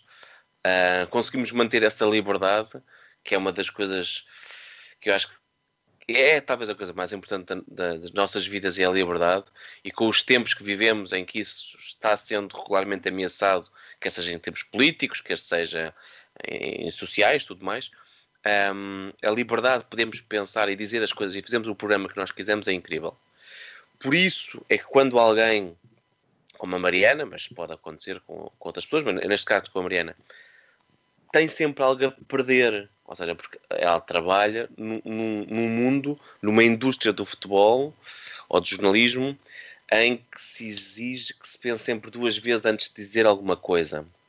E alguém que, em nome desse- da- dos seus valores e princípios, ahm, não abdica, não, não, não é mais ahm, racional ou cuidadosa, porque acha que acima de tudo está uma verdade, eu acho que isso é, é uma verdadeira Champions. Mas pronto, muito obrigado, Mariana. Muito bem, muito bem. Aires, Obrigado, eu. Aires, meu amigo, vamos lá. Um, pronto, um, em termos de. No, no episódio 13, sim, o episódio 13, em que tivemos a Rita Rato, eh, e no episódio 34, estas temáticas mais relacionadas com o, com o futebol feminino foram tratadas. Eu devo só relembrar algo que, que muita gente não tem noção. Uh, de 1921 ao 22 a 72, a, a Federação Inglesa pro- proibiu as mulheres de praticarem futebol. Um, ou seja, quando nós olhamos ou quando, quando se aponta ao futebol feminino como, como não sendo um, um, um segmento tão desenvolvido, deve-se sempre ter em mente esta, é, este tipo de questões. Uh, portanto, em Portugal há relatos de jogos, portanto, a partir de 1934 só. Um, portanto, só para perceberem também, e só, e só mesmo no início da década de, de 80, com um campeonato, ou uma espécie de campeonato nacional, tipo, toma forma. Uh, portanto, é sempre de valor e, e nunca convém esquecer isso. É sempre de valor todo o esforço que é feito na, na promoção deste, de- desta vertente. Um, eu, eu aqui também socorro-me aqui de, um, do, de algo que a, que a Mariana disse logo, logo aqui no início, porque ela, ela, vê, ela vê a sua missão como, tipo, como um contributo tipo, para a melhoria do, do futebol. Ela aqui não, até nem diz que seja futebol masculino ou, ou feminino, mas diz mesmo que ela, o que ela sente, ou ela pelo menos aqui demo- demonstrou nesta, nestas duas horas, tipo nestas talvez du- longas duas horas para ela, desculpa Mariana, ah, que, que, o, que ela está aqui para, para contribuir para a melhoria deste jogo que tanto amamos, não é? E nesse, e nesse aspecto eu aqui consigo reco- recon- reconhecer aqui à Mariana o, o papel daqueles antigos ju- ju- jornalistas da década de 30 e, e 40, sim, nomeadamente o Cândido Oliveira, ehm, que davam muito, davam muito vi- vincor a, a, ou davam muito valor a esta, a esta pedagogia no próprio desporto. Um, ou seja, mais que, mais, mais que, jornalistas, eles eram ent- entusiastas, não era? Deixa-me só quem- acrescentar que o Cândido Oliveira também era treinador. ok? Era treinador, sim. Jornalista Sim, foi- jogou, e jogou no Sport Lisboa e Benfica, fu- fundou o Casa Pia, tipo, foi, foi campeão nacional pelo Porto e pelo Sporting, Sim, sim. tre- tre- treinando. Um, e por acaso morreu, morreu, morreu, uh, morreu no Mundial de cin- de 58, se não me falha a memória. Um, portanto, enquanto estava a cobrir esse, esse, esse Mundial que coroou um jovem chamado Edson uh, Arantes Nas- Nascimento, tipo mais conhecido por Pelé, não é? Um, mas, uh, mas apenas agradecer aqui à Mariana tipo, todo o trabalho que ela faz e apenas referir que a aposta mantém-se, ok? Eu acho que vai- Ok, tá, tá de pé. Quer dizer, eu, é o jantar, é o quê? Não, mas o, jantar vai acontecer, atenção. Ah, ok, está bem. está todos, bem. já está com Ok. todos. Até porque. Até porque Foi só por causa disso que eu aceitei. Oh, claro, claro, claro. claro. Eh, até, porque, até porque o presidente do, do Clermont Foot, quando, quando despediu a, a Helena Costa, portanto, portanto, portanto el- elogias, ele disse algo, eh, ele disse algo que foi, eh, ele disse esta, esta citação que eu passo agora a referir. tal, tal, talvez o trabalho a tenha am- am- amedro- amedrontado. Ela, ela parte com o seu segredo. Não, não, é, não é a primeira vez que um homem é abandonado por, um- por uma mulher, mas a vida continua. É este, este tipo de pensamento que os desconstruir e obrigado, Mariana, por estares aí na linha de. Muito bem, eh, terminamos então assim o episódio número 54 com este sorriso na cara de, destes quatro integrantes deste episódio. Já estão a ver, Não, eu posso não estar a ver. Mas sentimos. não, mas estou a sentir, estou a sentir. Também estás às escuras no teto, no teto de uma casa na Madeira, portanto. Não faz Eu estou a ser picado, eu estou a ser picado, eu estou a ser comido vivo. São mosquitos, coisa Já- engraçada. Já sabem então que o Brinco está disponível em todos os agregadores de podcast. Nós voltamos em breve com o episódio número 55 e em breve também com mais um dossiê. Uh, para quem nos acompanha, nós estamos então inscritos no- lá no Festival Pods. Uh, entretanto, acabaram as inscrições, não é? Mas podem continuar as votações, é isso, João? Tudo o que não seja Benfica FM, eu acho que há muita coisa que podem votar. Benfica Podcast, podem votar. Os Pode- matraquilhos podem votar eh, na, malta também do Sporting, que 60 e 60 tem feito muito trabalho. No Cavani, que ainda por cima safaram-se de ter que apoiar o Benfica. há, há muita. ahm, há muita Ainda coisa pode- boa a ser feita. Há muita coisa boa a ser feita e, e é bom esta, também esta interação O entre, Pitch, o entre Fever todos. Pitch, inclusive, é que o, o João tem João. feito um trabalho. Sim, Incrível. Sim, tem feito bom trabalho, sim, sim, é verdade. Exato. Convém enaltecer. Exatamente. Este ano não temos Alfredo em Portugal, o Alfredo continua ah, nos Estados Unidos, sempre a dar aquele nosso aquele apoio e aquele, aquela ajuda preciosa para a edição dos nossos episódios. Alfredo, um grande abraço, amigo. Fazes parte aqui do Brinco e é sempre importante. Gostamos sempre de fazer essa Sim. menção. Eu ficava o resto da noite aqui a falar com a Mariana. Sei que em breve teremos outras oportunidades. Obrigado, minha querida, mais uma vez. João Aires, estamos aí do lado certo da luta, sempre. Obrigada. Até o último Mesmo. bandido. Até para a semana a todos. Um grande abraço. E é isso tudo. Força. Que viva o Vitor Batista.